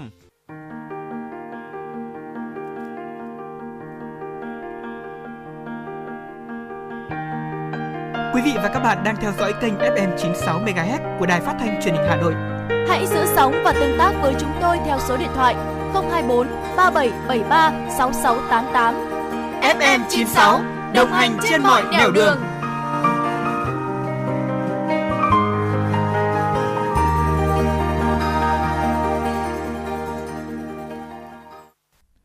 Thưa quý vị và các bạn, Việt Nam mới đây đã lọt vào top 5 điểm đến tuyệt vời nhất tại châu Á do tạp chí The Traveler của Canada bình chọn, đồng thời được đánh giá là một trong những quốc gia thanh bình nhất trên thế giới. Không chỉ hấp dẫn bởi nhiều kỳ quan thiên nhiên kỳ vĩ hay những bãi biển tuyệt đẹp, Việt Nam còn thu hút du khách bởi những công trình kiến trúc in đậm dấu ấn lịch sử và văn hóa hàng thế kỷ.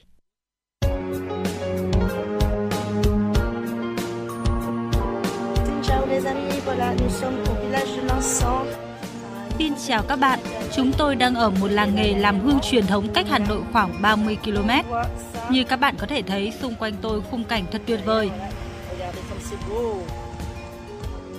Đặt chân tới Việt Nam lần đầu tiên vào năm 2007, vợ chồng anh Jimmy và chị Agnes, người Pháp, đã bị níu chân bởi đất nước và con người nơi đây. Sau hai lần trở lại giải đất hình chữ S, đến cuối năm 2019, anh chị đã quyết định phát triển sự nghiệp ở Việt Nam. Là Team Regan đã ra đời với mong muốn làm cầu nối cho những người bạn Pháp và quốc tế muốn khám phá đất nước và con người Việt Nam. Chia sẻ về quyết định mà nhiều người cho là phiêu lưu khi đó, anh Jimmy cho biết. Đất nước các bạn có rất nhiều tiềm năng và có thể trở thành điểm đến hấp dẫn với rất nhiều người. Có rất nhiều thứ để khám phá và tận hưởng. Điều hấp dẫn tôi nhất ở Việt Nam là được tiếp xúc với con người tuyệt vời nơi đây. Người dân Việt Nam rất đáng mến và vui vẻ, sẵn sàng giúp đỡ mọi người, dù bạn là người Việt Nam hay người nước ngoài. Người Việt Nam đáng mến, có lẽ đó là ấn tượng trong mắt du khách, bởi khi đến Việt Nam, thứ chào đón họ chính là nụ cười chân chất từ một người lạ ở một vùng đất xa lạ. Cũng giống như anh Jimmy và chị Agnes, vợ chồng anh chị Andrew và Pearl, người Singapore đã hai lần đến Việt Nam và lần nào đối với anh chị cũng là một trải nghiệm khó quên. Chúng tôi đã có quãng thời gian tuyệt vời ở Việt Nam với những điểm dừng chân như Hội An, Huế, Hà Nội, được đắm mình trong cảnh núi đồi tuyệt đẹp ở Hà Giang, Đồng Văn, Mèo Vạc, gặp những người dân địa phương thân thiện. Chúng tôi có cơ hội được tìm hiểu về văn hóa, các dân tộc thiểu số cùng các phong tục độc đáo của các địa phương. Còn đối với chị Agno, du khách người Pháp, thì điều hấp dẫn nhất đó chính là cảm giác thanh bình mà đất nước và con người Việt Nam mang lại. Việt Nam là một đất nước tuyệt vời, người dân thì tuyệt vời và lúc nào cũng nở nụ cười trên môi. Cảnh sắc của đất nước các bạn thật tuyệt vời. Những cánh đồng lúa xanh mướt trải dài, lúc nào cũng tạo cảm giác bình yên trong tâm hồn.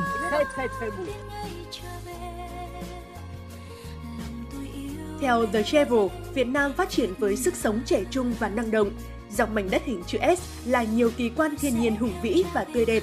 Những đảo đá vôi lớn nhỏ với hình thù độc đáo ở Vịnh Hạ Long, Động Phong Nha, Đệ Nhất Kỳ Quan Động, nằm trong vườn quốc gia Phong Nha Kẻ Bàng, hay sông nước hữu tình ở miền Tây, những di tích lịch sử văn hóa của Hà Nội. Chỉ là một vài trong số rất nhiều điểm hấp dẫn du khách tại Việt Nam. Không phải ngẫu nhiên khi Việt Nam luôn nằm trong top các quốc gia tăng trưởng du lịch quốc tế hàng đầu trên thế giới, là điểm phải đến sau Covid-19. Điều đó đủ nói lên sức hấp dẫn của thiên nhiên, văn hóa và con người Việt Nam. Kết quả cuộc khảo sát mới đây của Internations cho thấy 80% du khách cho rằng người dân Việt Nam hiếu khách, thân thiện, trong khi mức trung bình của toàn cầu là 66%. Trong khi đó, chuyên trang du lịch Traveler Park của Mỹ cũng xếp thành phố Hồ Chí Minh của Việt Nam ở vị trí đầu tiên trong danh sách điểm đến xu hướng hàng đầu cho năm 2023. Theo chuyên trang này, lượng khách du lịch đến Việt Nam sẽ tiếp tục tăng cao bởi các hạn chế phòng chống dịch bệnh đã được dỡ bỏ, các chuyến bay quốc tế đã được nối lại và lý do quan trọng nhất, Việt Nam là điểm đến hoàn toàn an toàn để ghé thăm. Xin chào Việt Nam.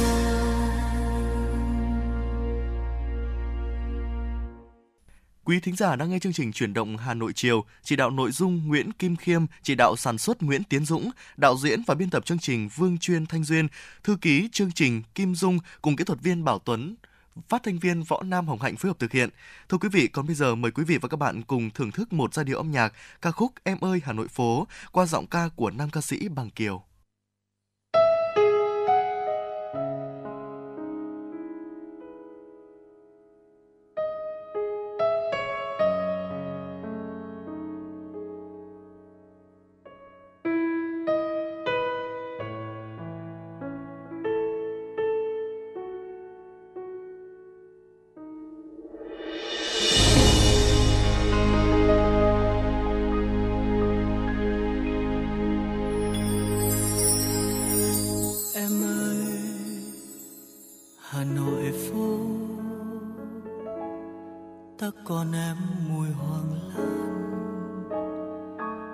Còn em mùi hoa xưa con đường vắng rì rào cơn mưa nhỏ, ai đó chờ ai tóc xõa vai mềm.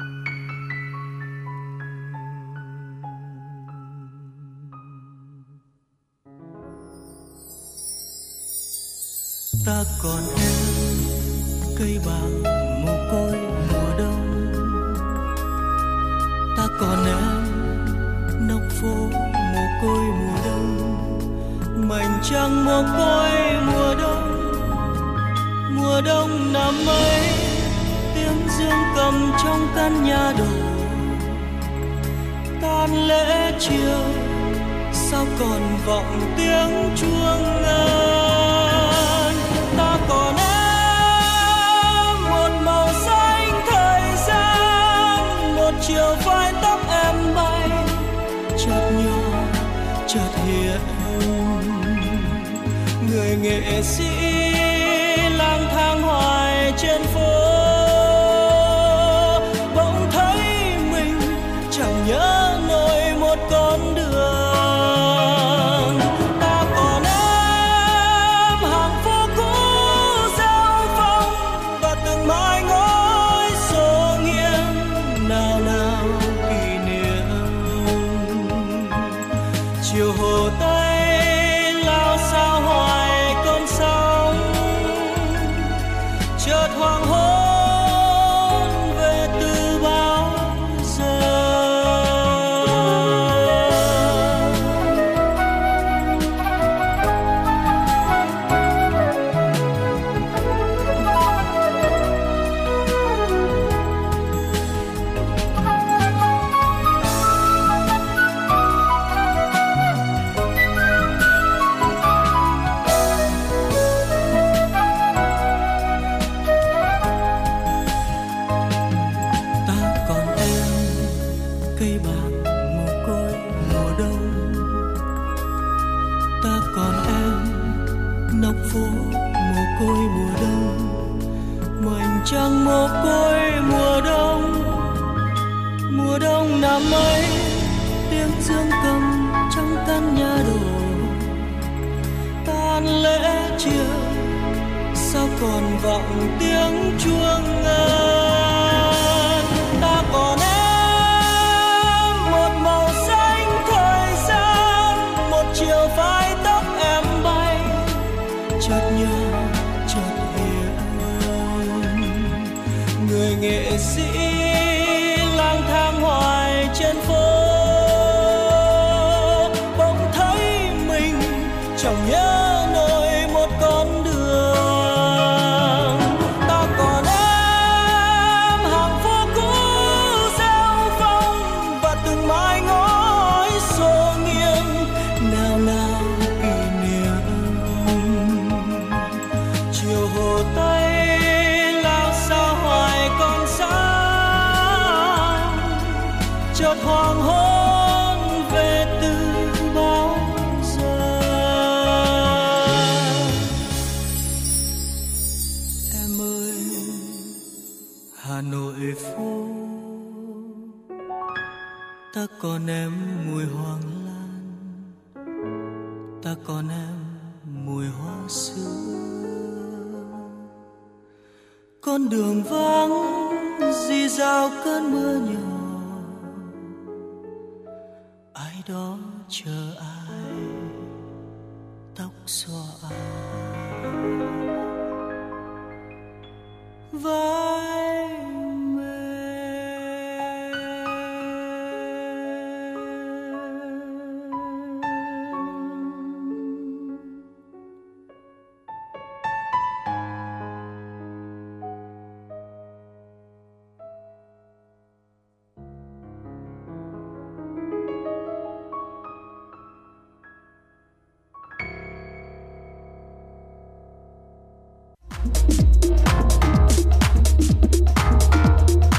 Quý vị và các bạn đang trên chuyến bay mang số hiệu FM96. Hãy thư giãn, chúng tôi sẽ cùng bạn trên mọi cung đường. Hãy giữ sóng và tương tác với chúng tôi theo số điện thoại 024 3773 6688.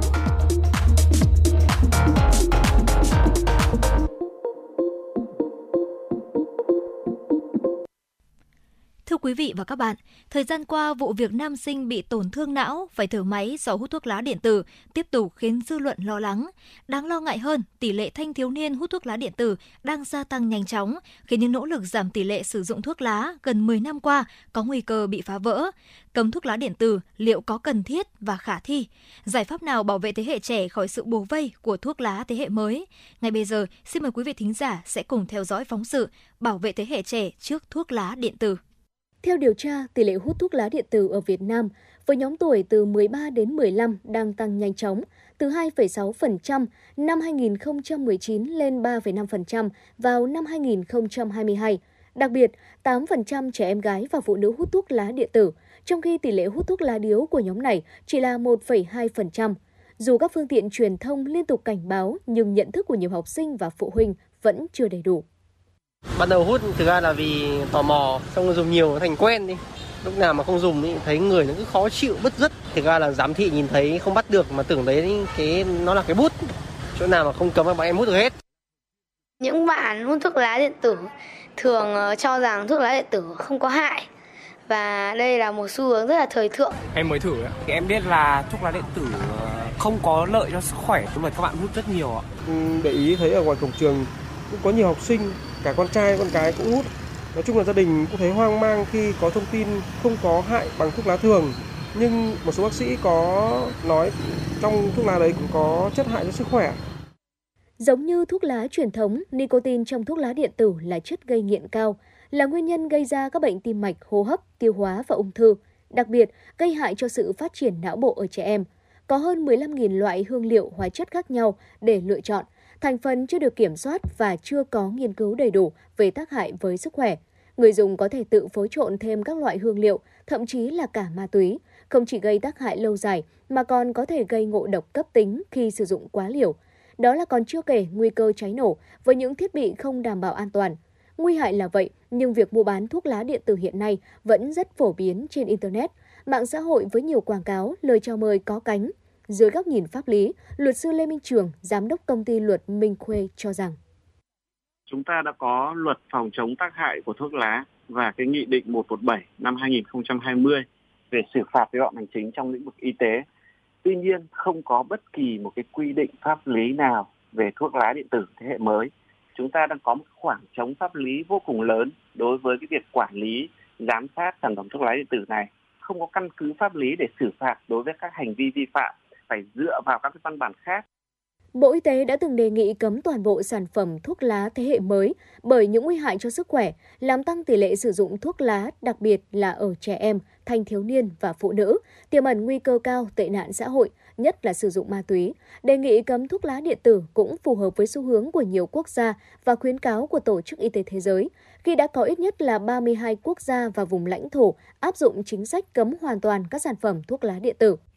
Ủng hộ đề nghị này, Thạc sĩ Nguyễn Hạnh Nguyên, tổ chức Helpbridge Canada tại Việt Nam cho rằng xu hướng trên quốc tế hiện nay tiến dần đến việc cấm. Bên cạnh đó thì tất cả các cái quốc gia có quy định thì họ đều đặc biệt là coi trọng các cái quy định để ngăn ngừa cái sự tiếp cận thanh thiếu niên đối với các cái sản phẩm thuốc lá mới.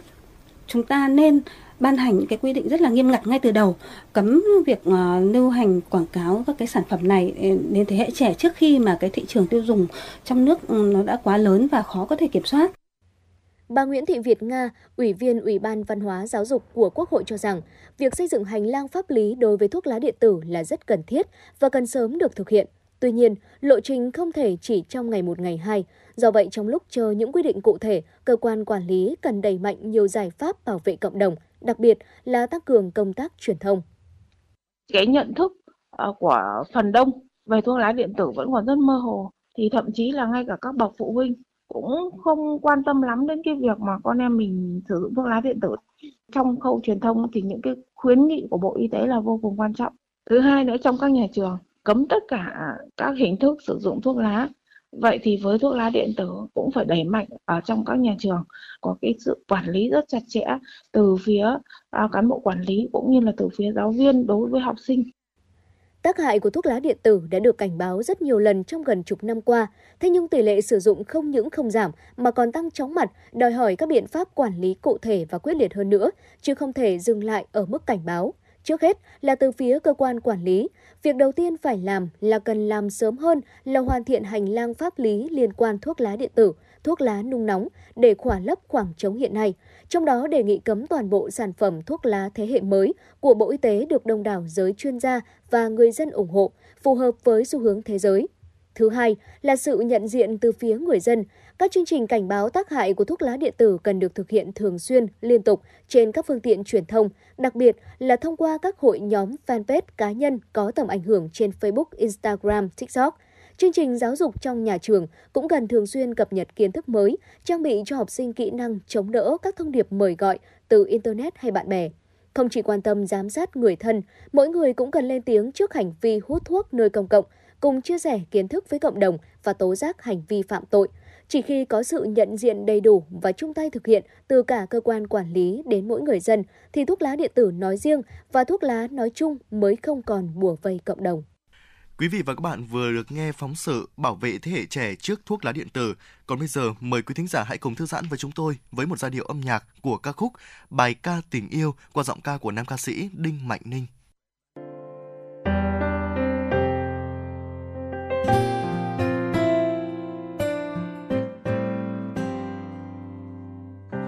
Chiều thanh thang về nơi con sóng tràn, nơi đây bình yên một màu xanh gió trong lành, dì dào biển hát gửi mây ngàn khúc ca theo cơn gió trôi miên man. Chút mơ hồ ngồi kề bên em bờ ca trắng sóng sâu, ngồi nghe biển hát lời tình rất dịu dàng, nhìn con thuyền trôi xa xôi ngàn khơi em nhé, trọn đời yêu không thôi, hát cho mùa đông thôi giá băng, gọi nắng tô xuân hồng về bên lứa đôi mùa hạnh phúc, có lũ chim ca vui.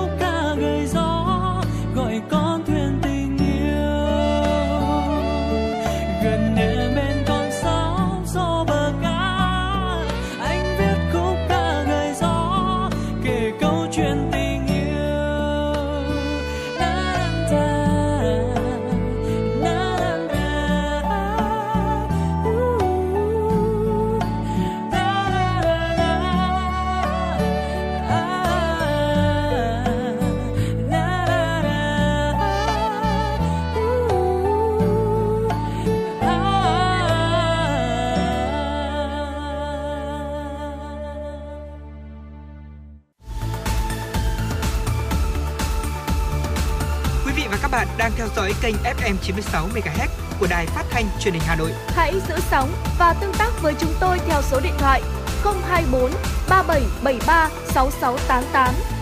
FM 96 đồng hành trên mọi nẻo đường.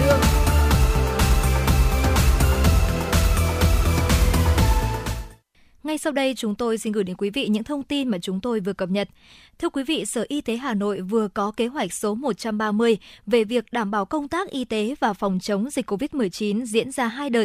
Đợt 1 từ ngày 21 tháng 5 đến mùng 10 tháng 6 và đợt 2 từ ngày 18 tháng 6 đến 23 tháng 6 để phục vụ kỳ họp thứ 5 Quốc hội khóa 15. Theo đó, Sở Y tế Hà Nội giao cho Trung tâm Kiểm soát Bệnh tật CDC, thành phố hướng dẫn các đơn vị liên quan thực hiện công tác y tế phòng chống dịch COVID-19 theo hướng dẫn của Bộ Y tế. Cụ thể, tổ chức tiếp nhận mẫu bệnh phẩm làm xét nghiệm SARS-CoV-2 cho các đại biểu, khách mời, cán bộ, người phục vụ kỳ họp hoặc phối hợp với Bệnh viện Đa khoa Sanh Pôn chuyển mẫu làm xét nghiệm. Đối với các trường hợp làm xét nghiệm RT-PCR và trả kết quả theo đúng quy định. Ngoài ra, CDC Hà Nội có nhiệm vụ xây dựng kế hoạch chi tiết tổng thể về công tác vệ sinh môi trường, khử khuẩn phòng chống dịch tại nhà Quốc hội và các khách sạn có đại biểu lưu trú. Mặt khác, xét nghiệm chất lượng nước sinh hoạt tại các địa điểm phục vụ kỳ họp và kiểm tra, giám sát việc thực hiện công tác trên. Cục Thuế thành phố Hà Nội cho biết theo công văn số 1483 vừa được Tổng cục Thuế ban hành, cổng thông tin điện tử Tổng cục Thuế sẽ được nâng cấp chức năng cho phép người nộp thuế tra cứu nghĩa vụ thuế, hỗ trợ sắp xếp thứ tự thanh toán theo quy định của Luật Quản lý thuế, lấy giấy nộp tiền vào ngân sách nhà nước theo mã định danh ID khoản nộp. Cơ quan thuế sẽ tiếp nhận chứng từ nộp tiền vào ngân sách nhà nước có ID khoản phải nộp, xử lý bù trừ đích danh khoản phải nộp với khoản đã nộp theo ID, đồng thời xử lý hồ sơ đề nghị tra soát điều chỉnh thông tin thu nộp ngân sách nhà nước theo ID. Trường hợp chứng từ không có ID khoản phải nộp, cơ quan thuế đã thực hiện tra soát hoặc cung cấp thông tin qua cổng thông tin điện tử của Tổng cục Thuế để người nộp thuế tra soát, nhưng đến ngày, hệ thống xử lý bù trừ nghĩa vụ thuế định kỳ hàng tháng vẫn chưa có thông tin ID khoản phải nộp, thì hệ thống tiến hành xử lý bù trừ theo quy tắc hiện hành, đáp ứng quy định về thứ tự thanh toán tiền thuế, tiền chậm nộp, tiền phạt tại Luật Quản lý thuế. Thưa quý vị, sáng nay tại Hà Nội chào mừng kỷ niệm 133 năm ngày sinh nhật Bác, hưởng ứng tháng công nhân năm 2023, Trung ương Hội Liên hiệp Thanh niên Việt Nam, Công ty trách nhiệm hữu hạn TCP Việt Nam, nhãn hàng Red Bull tổ chức họp báo công bố chương trình Ngày hội Thanh niên Công nhân lan tỏa năng lượng tích cực giai đoạn 2023-2025. Phát biểu tại chương trình, Phó Chủ tịch Thường trực Trung ương Hội Liên hiệp Thanh niên Việt Nam Nguyễn Kim Quy cho biết, theo số liệu mới nhất của Ủy ban Quốc gia về Thanh niên Việt Nam, hiện nay nước ta có hơn 22,1 triệu người trong độ tuổi thanh niên, chiếm khoảng 22,5% dân số cả nước. Do đó, chương trình phối hợp giữa công ty TCP Việt Nam và Trung ương Hội Liên hiệp Thanh niên Việt Nam tổ chức nhằm chăm lo, đồng hành với thanh niên công nhân đang làm việc ở khu công nghiệp, khu chế xuất, nâng cao đời sống vật chất, tinh thần, tạo sân chơi lành mạnh, bổ ích để rèn luyện sức khỏe. Năm 2023, Ngày hội Thanh niên Công nhân lan tỏa năng lượng tích cực diễn ra từ tháng 5 đến tháng 11. Ngày hội tập trung vào các nội dung tổ chức khám, chữa bệnh, cấp phát thuốc miễn phí và tặng quà, tổ chức hội chợ giảm giá, tổ chức giải bóng đá thanh niên công nhân, cúp Red Bull, cuộc thi tìm kiếm tài năng thanh niên công nhân và đêm nhạc hội. Trước mắt, chuỗi Ngày hội Thanh niên Công nhân sẽ được tổ chức ở 6 tỉnh, thành phố: Hà Nội, Thành phố Hồ Chí Minh, Quảng Nam, Bắc Ninh, Long An, Cần Thơ, Hà Nội. Dự kiến sẽ có 16.000 thanh niên công nhân được khám chữa bệnh, phát thuốc miễn phí. Mỗi một tỉnh, thành phố sẽ có khoảng từ 20 đến 30 gian hàng giảm giá hỗ trợ cho thanh niên công nhân. Gần 100 đội bóng thanh niên công nhân sẽ tham gia.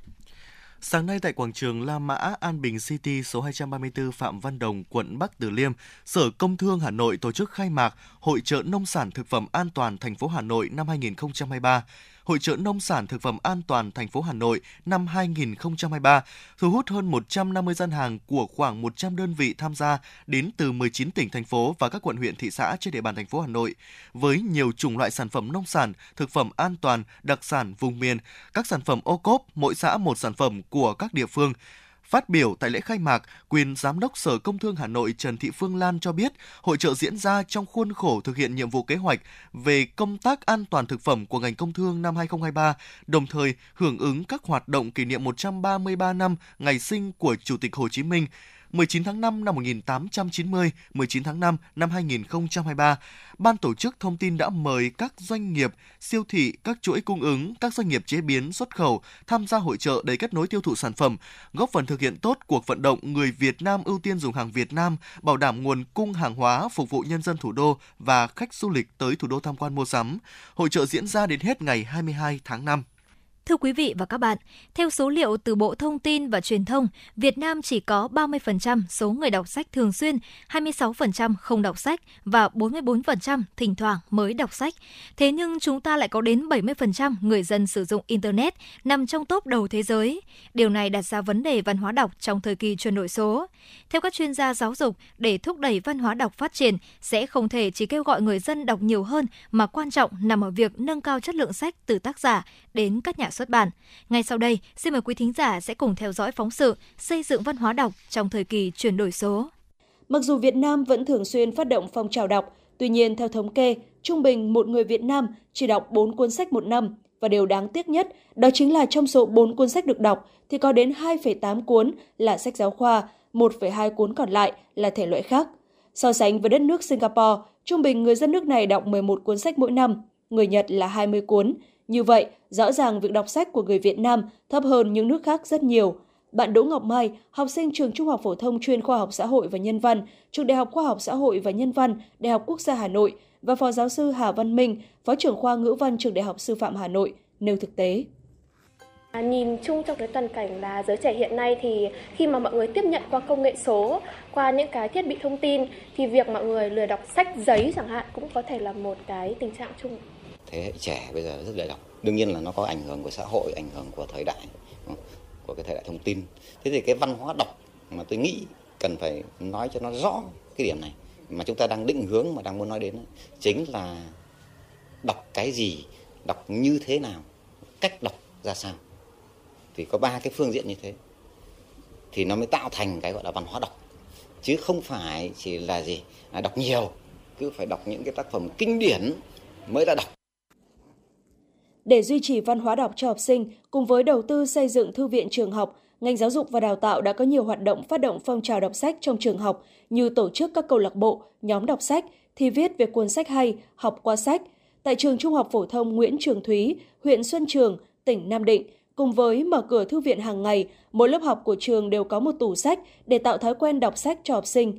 Ông Trần Xuân Trà, hiệu trưởng nhà trường, thông tin. Hiện nay này, cái thói quen đọc sách của học sinh ít nhiều bị hạn chế bởi nó không hấp dẫn bằng kênh hình. Tuy nhiên là đối với các nhà trường thì các nhà trường rất quan tâm tới vấn đề này. Bên cạnh việc trang bị thường xuyên bổ sung sách ở các thư viện thì nhà trường cũng có mỗi một lớp học nó có một cái tủ sách. Tủ sách lớp học mà thường xuyên luân phiên sách ở thư viện nên các lớp học ấy để hình thành cho học sinh cái thói quen đọc sách. Tuy nhiên, thực tế hiện nay, xu hướng chuyển đổi số đang từng bước thay đổi phương thức hoạt động của các thư viện truyền thống, mở ra một kỷ nguyên mới, mà ở đó sách giấy không còn vị trí độc tôn. Phương thức đó là thư viện điện tử, hay còn được gọi là thư viện số. Cùng với thư viện điện tử, thói quen đọc sách cũng bắt đầu thay đổi. Ngày càng nhiều người tiếp cận với văn hóa đọc trên nền tảng số, đặc biệt là giới trẻ. Theo nhà thơ Lê Huy Hòa và nhà văn Sương Nguyệt Minh, tạp chí Văn nghệ Quân đội, đây là xu hướng phát triển phù hợp với thực tế cuộc sống hiện nay. Tôi thấy là phát triển mạng xã hội là rất là tốt. Ngoài cái việc mà người ta đọc sách giấy, ấy, sách in thành sách, thì tôi thấy là cái lớp trẻ bây giờ là rất là nhanh nhạy, tiếp cận với cái văn hóa đọc trên mạng. Và văn hóa đọc trên mạng tôi thấy cũng rất là tốt, vì cái công nghệ thông tin nó mang đến cho lớp trẻ rất là nhiều thuận lợi hơn là cái lớp già chúng tôi. Nhưng mà mỗi cái nó đều có đặc điểm riêng của nó. Nhưng tôi thấy là dù đọc ở mạng hay là đọc ở sách giấy thì đều là tốt cả. Tôi thấy là nên khuyến khích. Bây giờ sách để tải cái trữ lượng văn hóa ở trên sách thì có rất nhiều cách, không chỉ có sách in mà lại còn qua mạng rồi là Facebook các cái phương tiện nữa, cho nên tôi nghĩ rằng là người nào đọc sách vẫn cứ đọc sách, người ta sẽ chung thủy với sách, người ta không gối đầu giường theo kiểu truyền thống ngày xưa ấy, thì người ta cầm điện thoại người ta đọc. Văn hóa đọc sách là một văn hóa, mà văn hóa luôn luôn gắn với con người, cho nên là tôi nghĩ rằng là văn hóa đọc vẫn tiếp tục phát triển và sách vẫn cần chúng ta.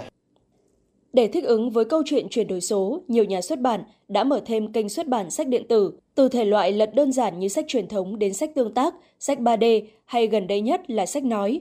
Dù có những ưu điểm như cập nhật nhanh, lưu trữ tốt, nhiều người cũng đặt ra những lo ngại liên quan đến loại hình sách điện tử như ảnh hưởng đến sức khỏe nếu sử dụng thiết bị điện tử để đọc sách quá lâu, chất lượng sách, sách giấy truyền thống hay sách điện tử.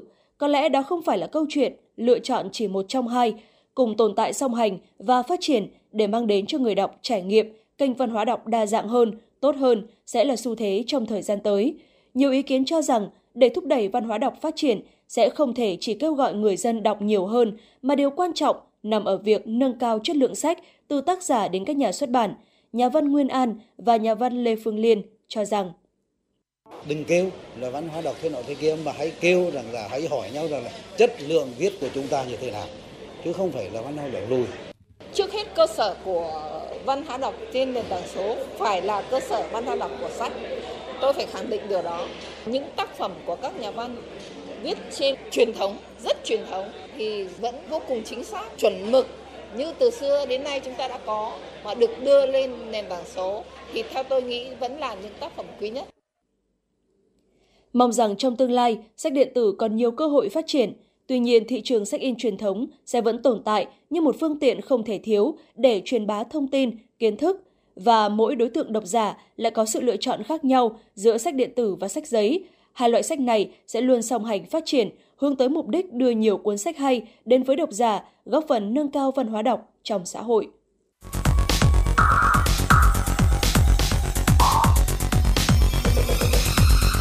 Và các bạn đang theo dõi kênh FM 96 MHz của Đài Phát thanh Truyền hình Hà Nội. Hãy giữ sóng và tương tác với chúng tôi theo số điện thoại 024 3773 6688.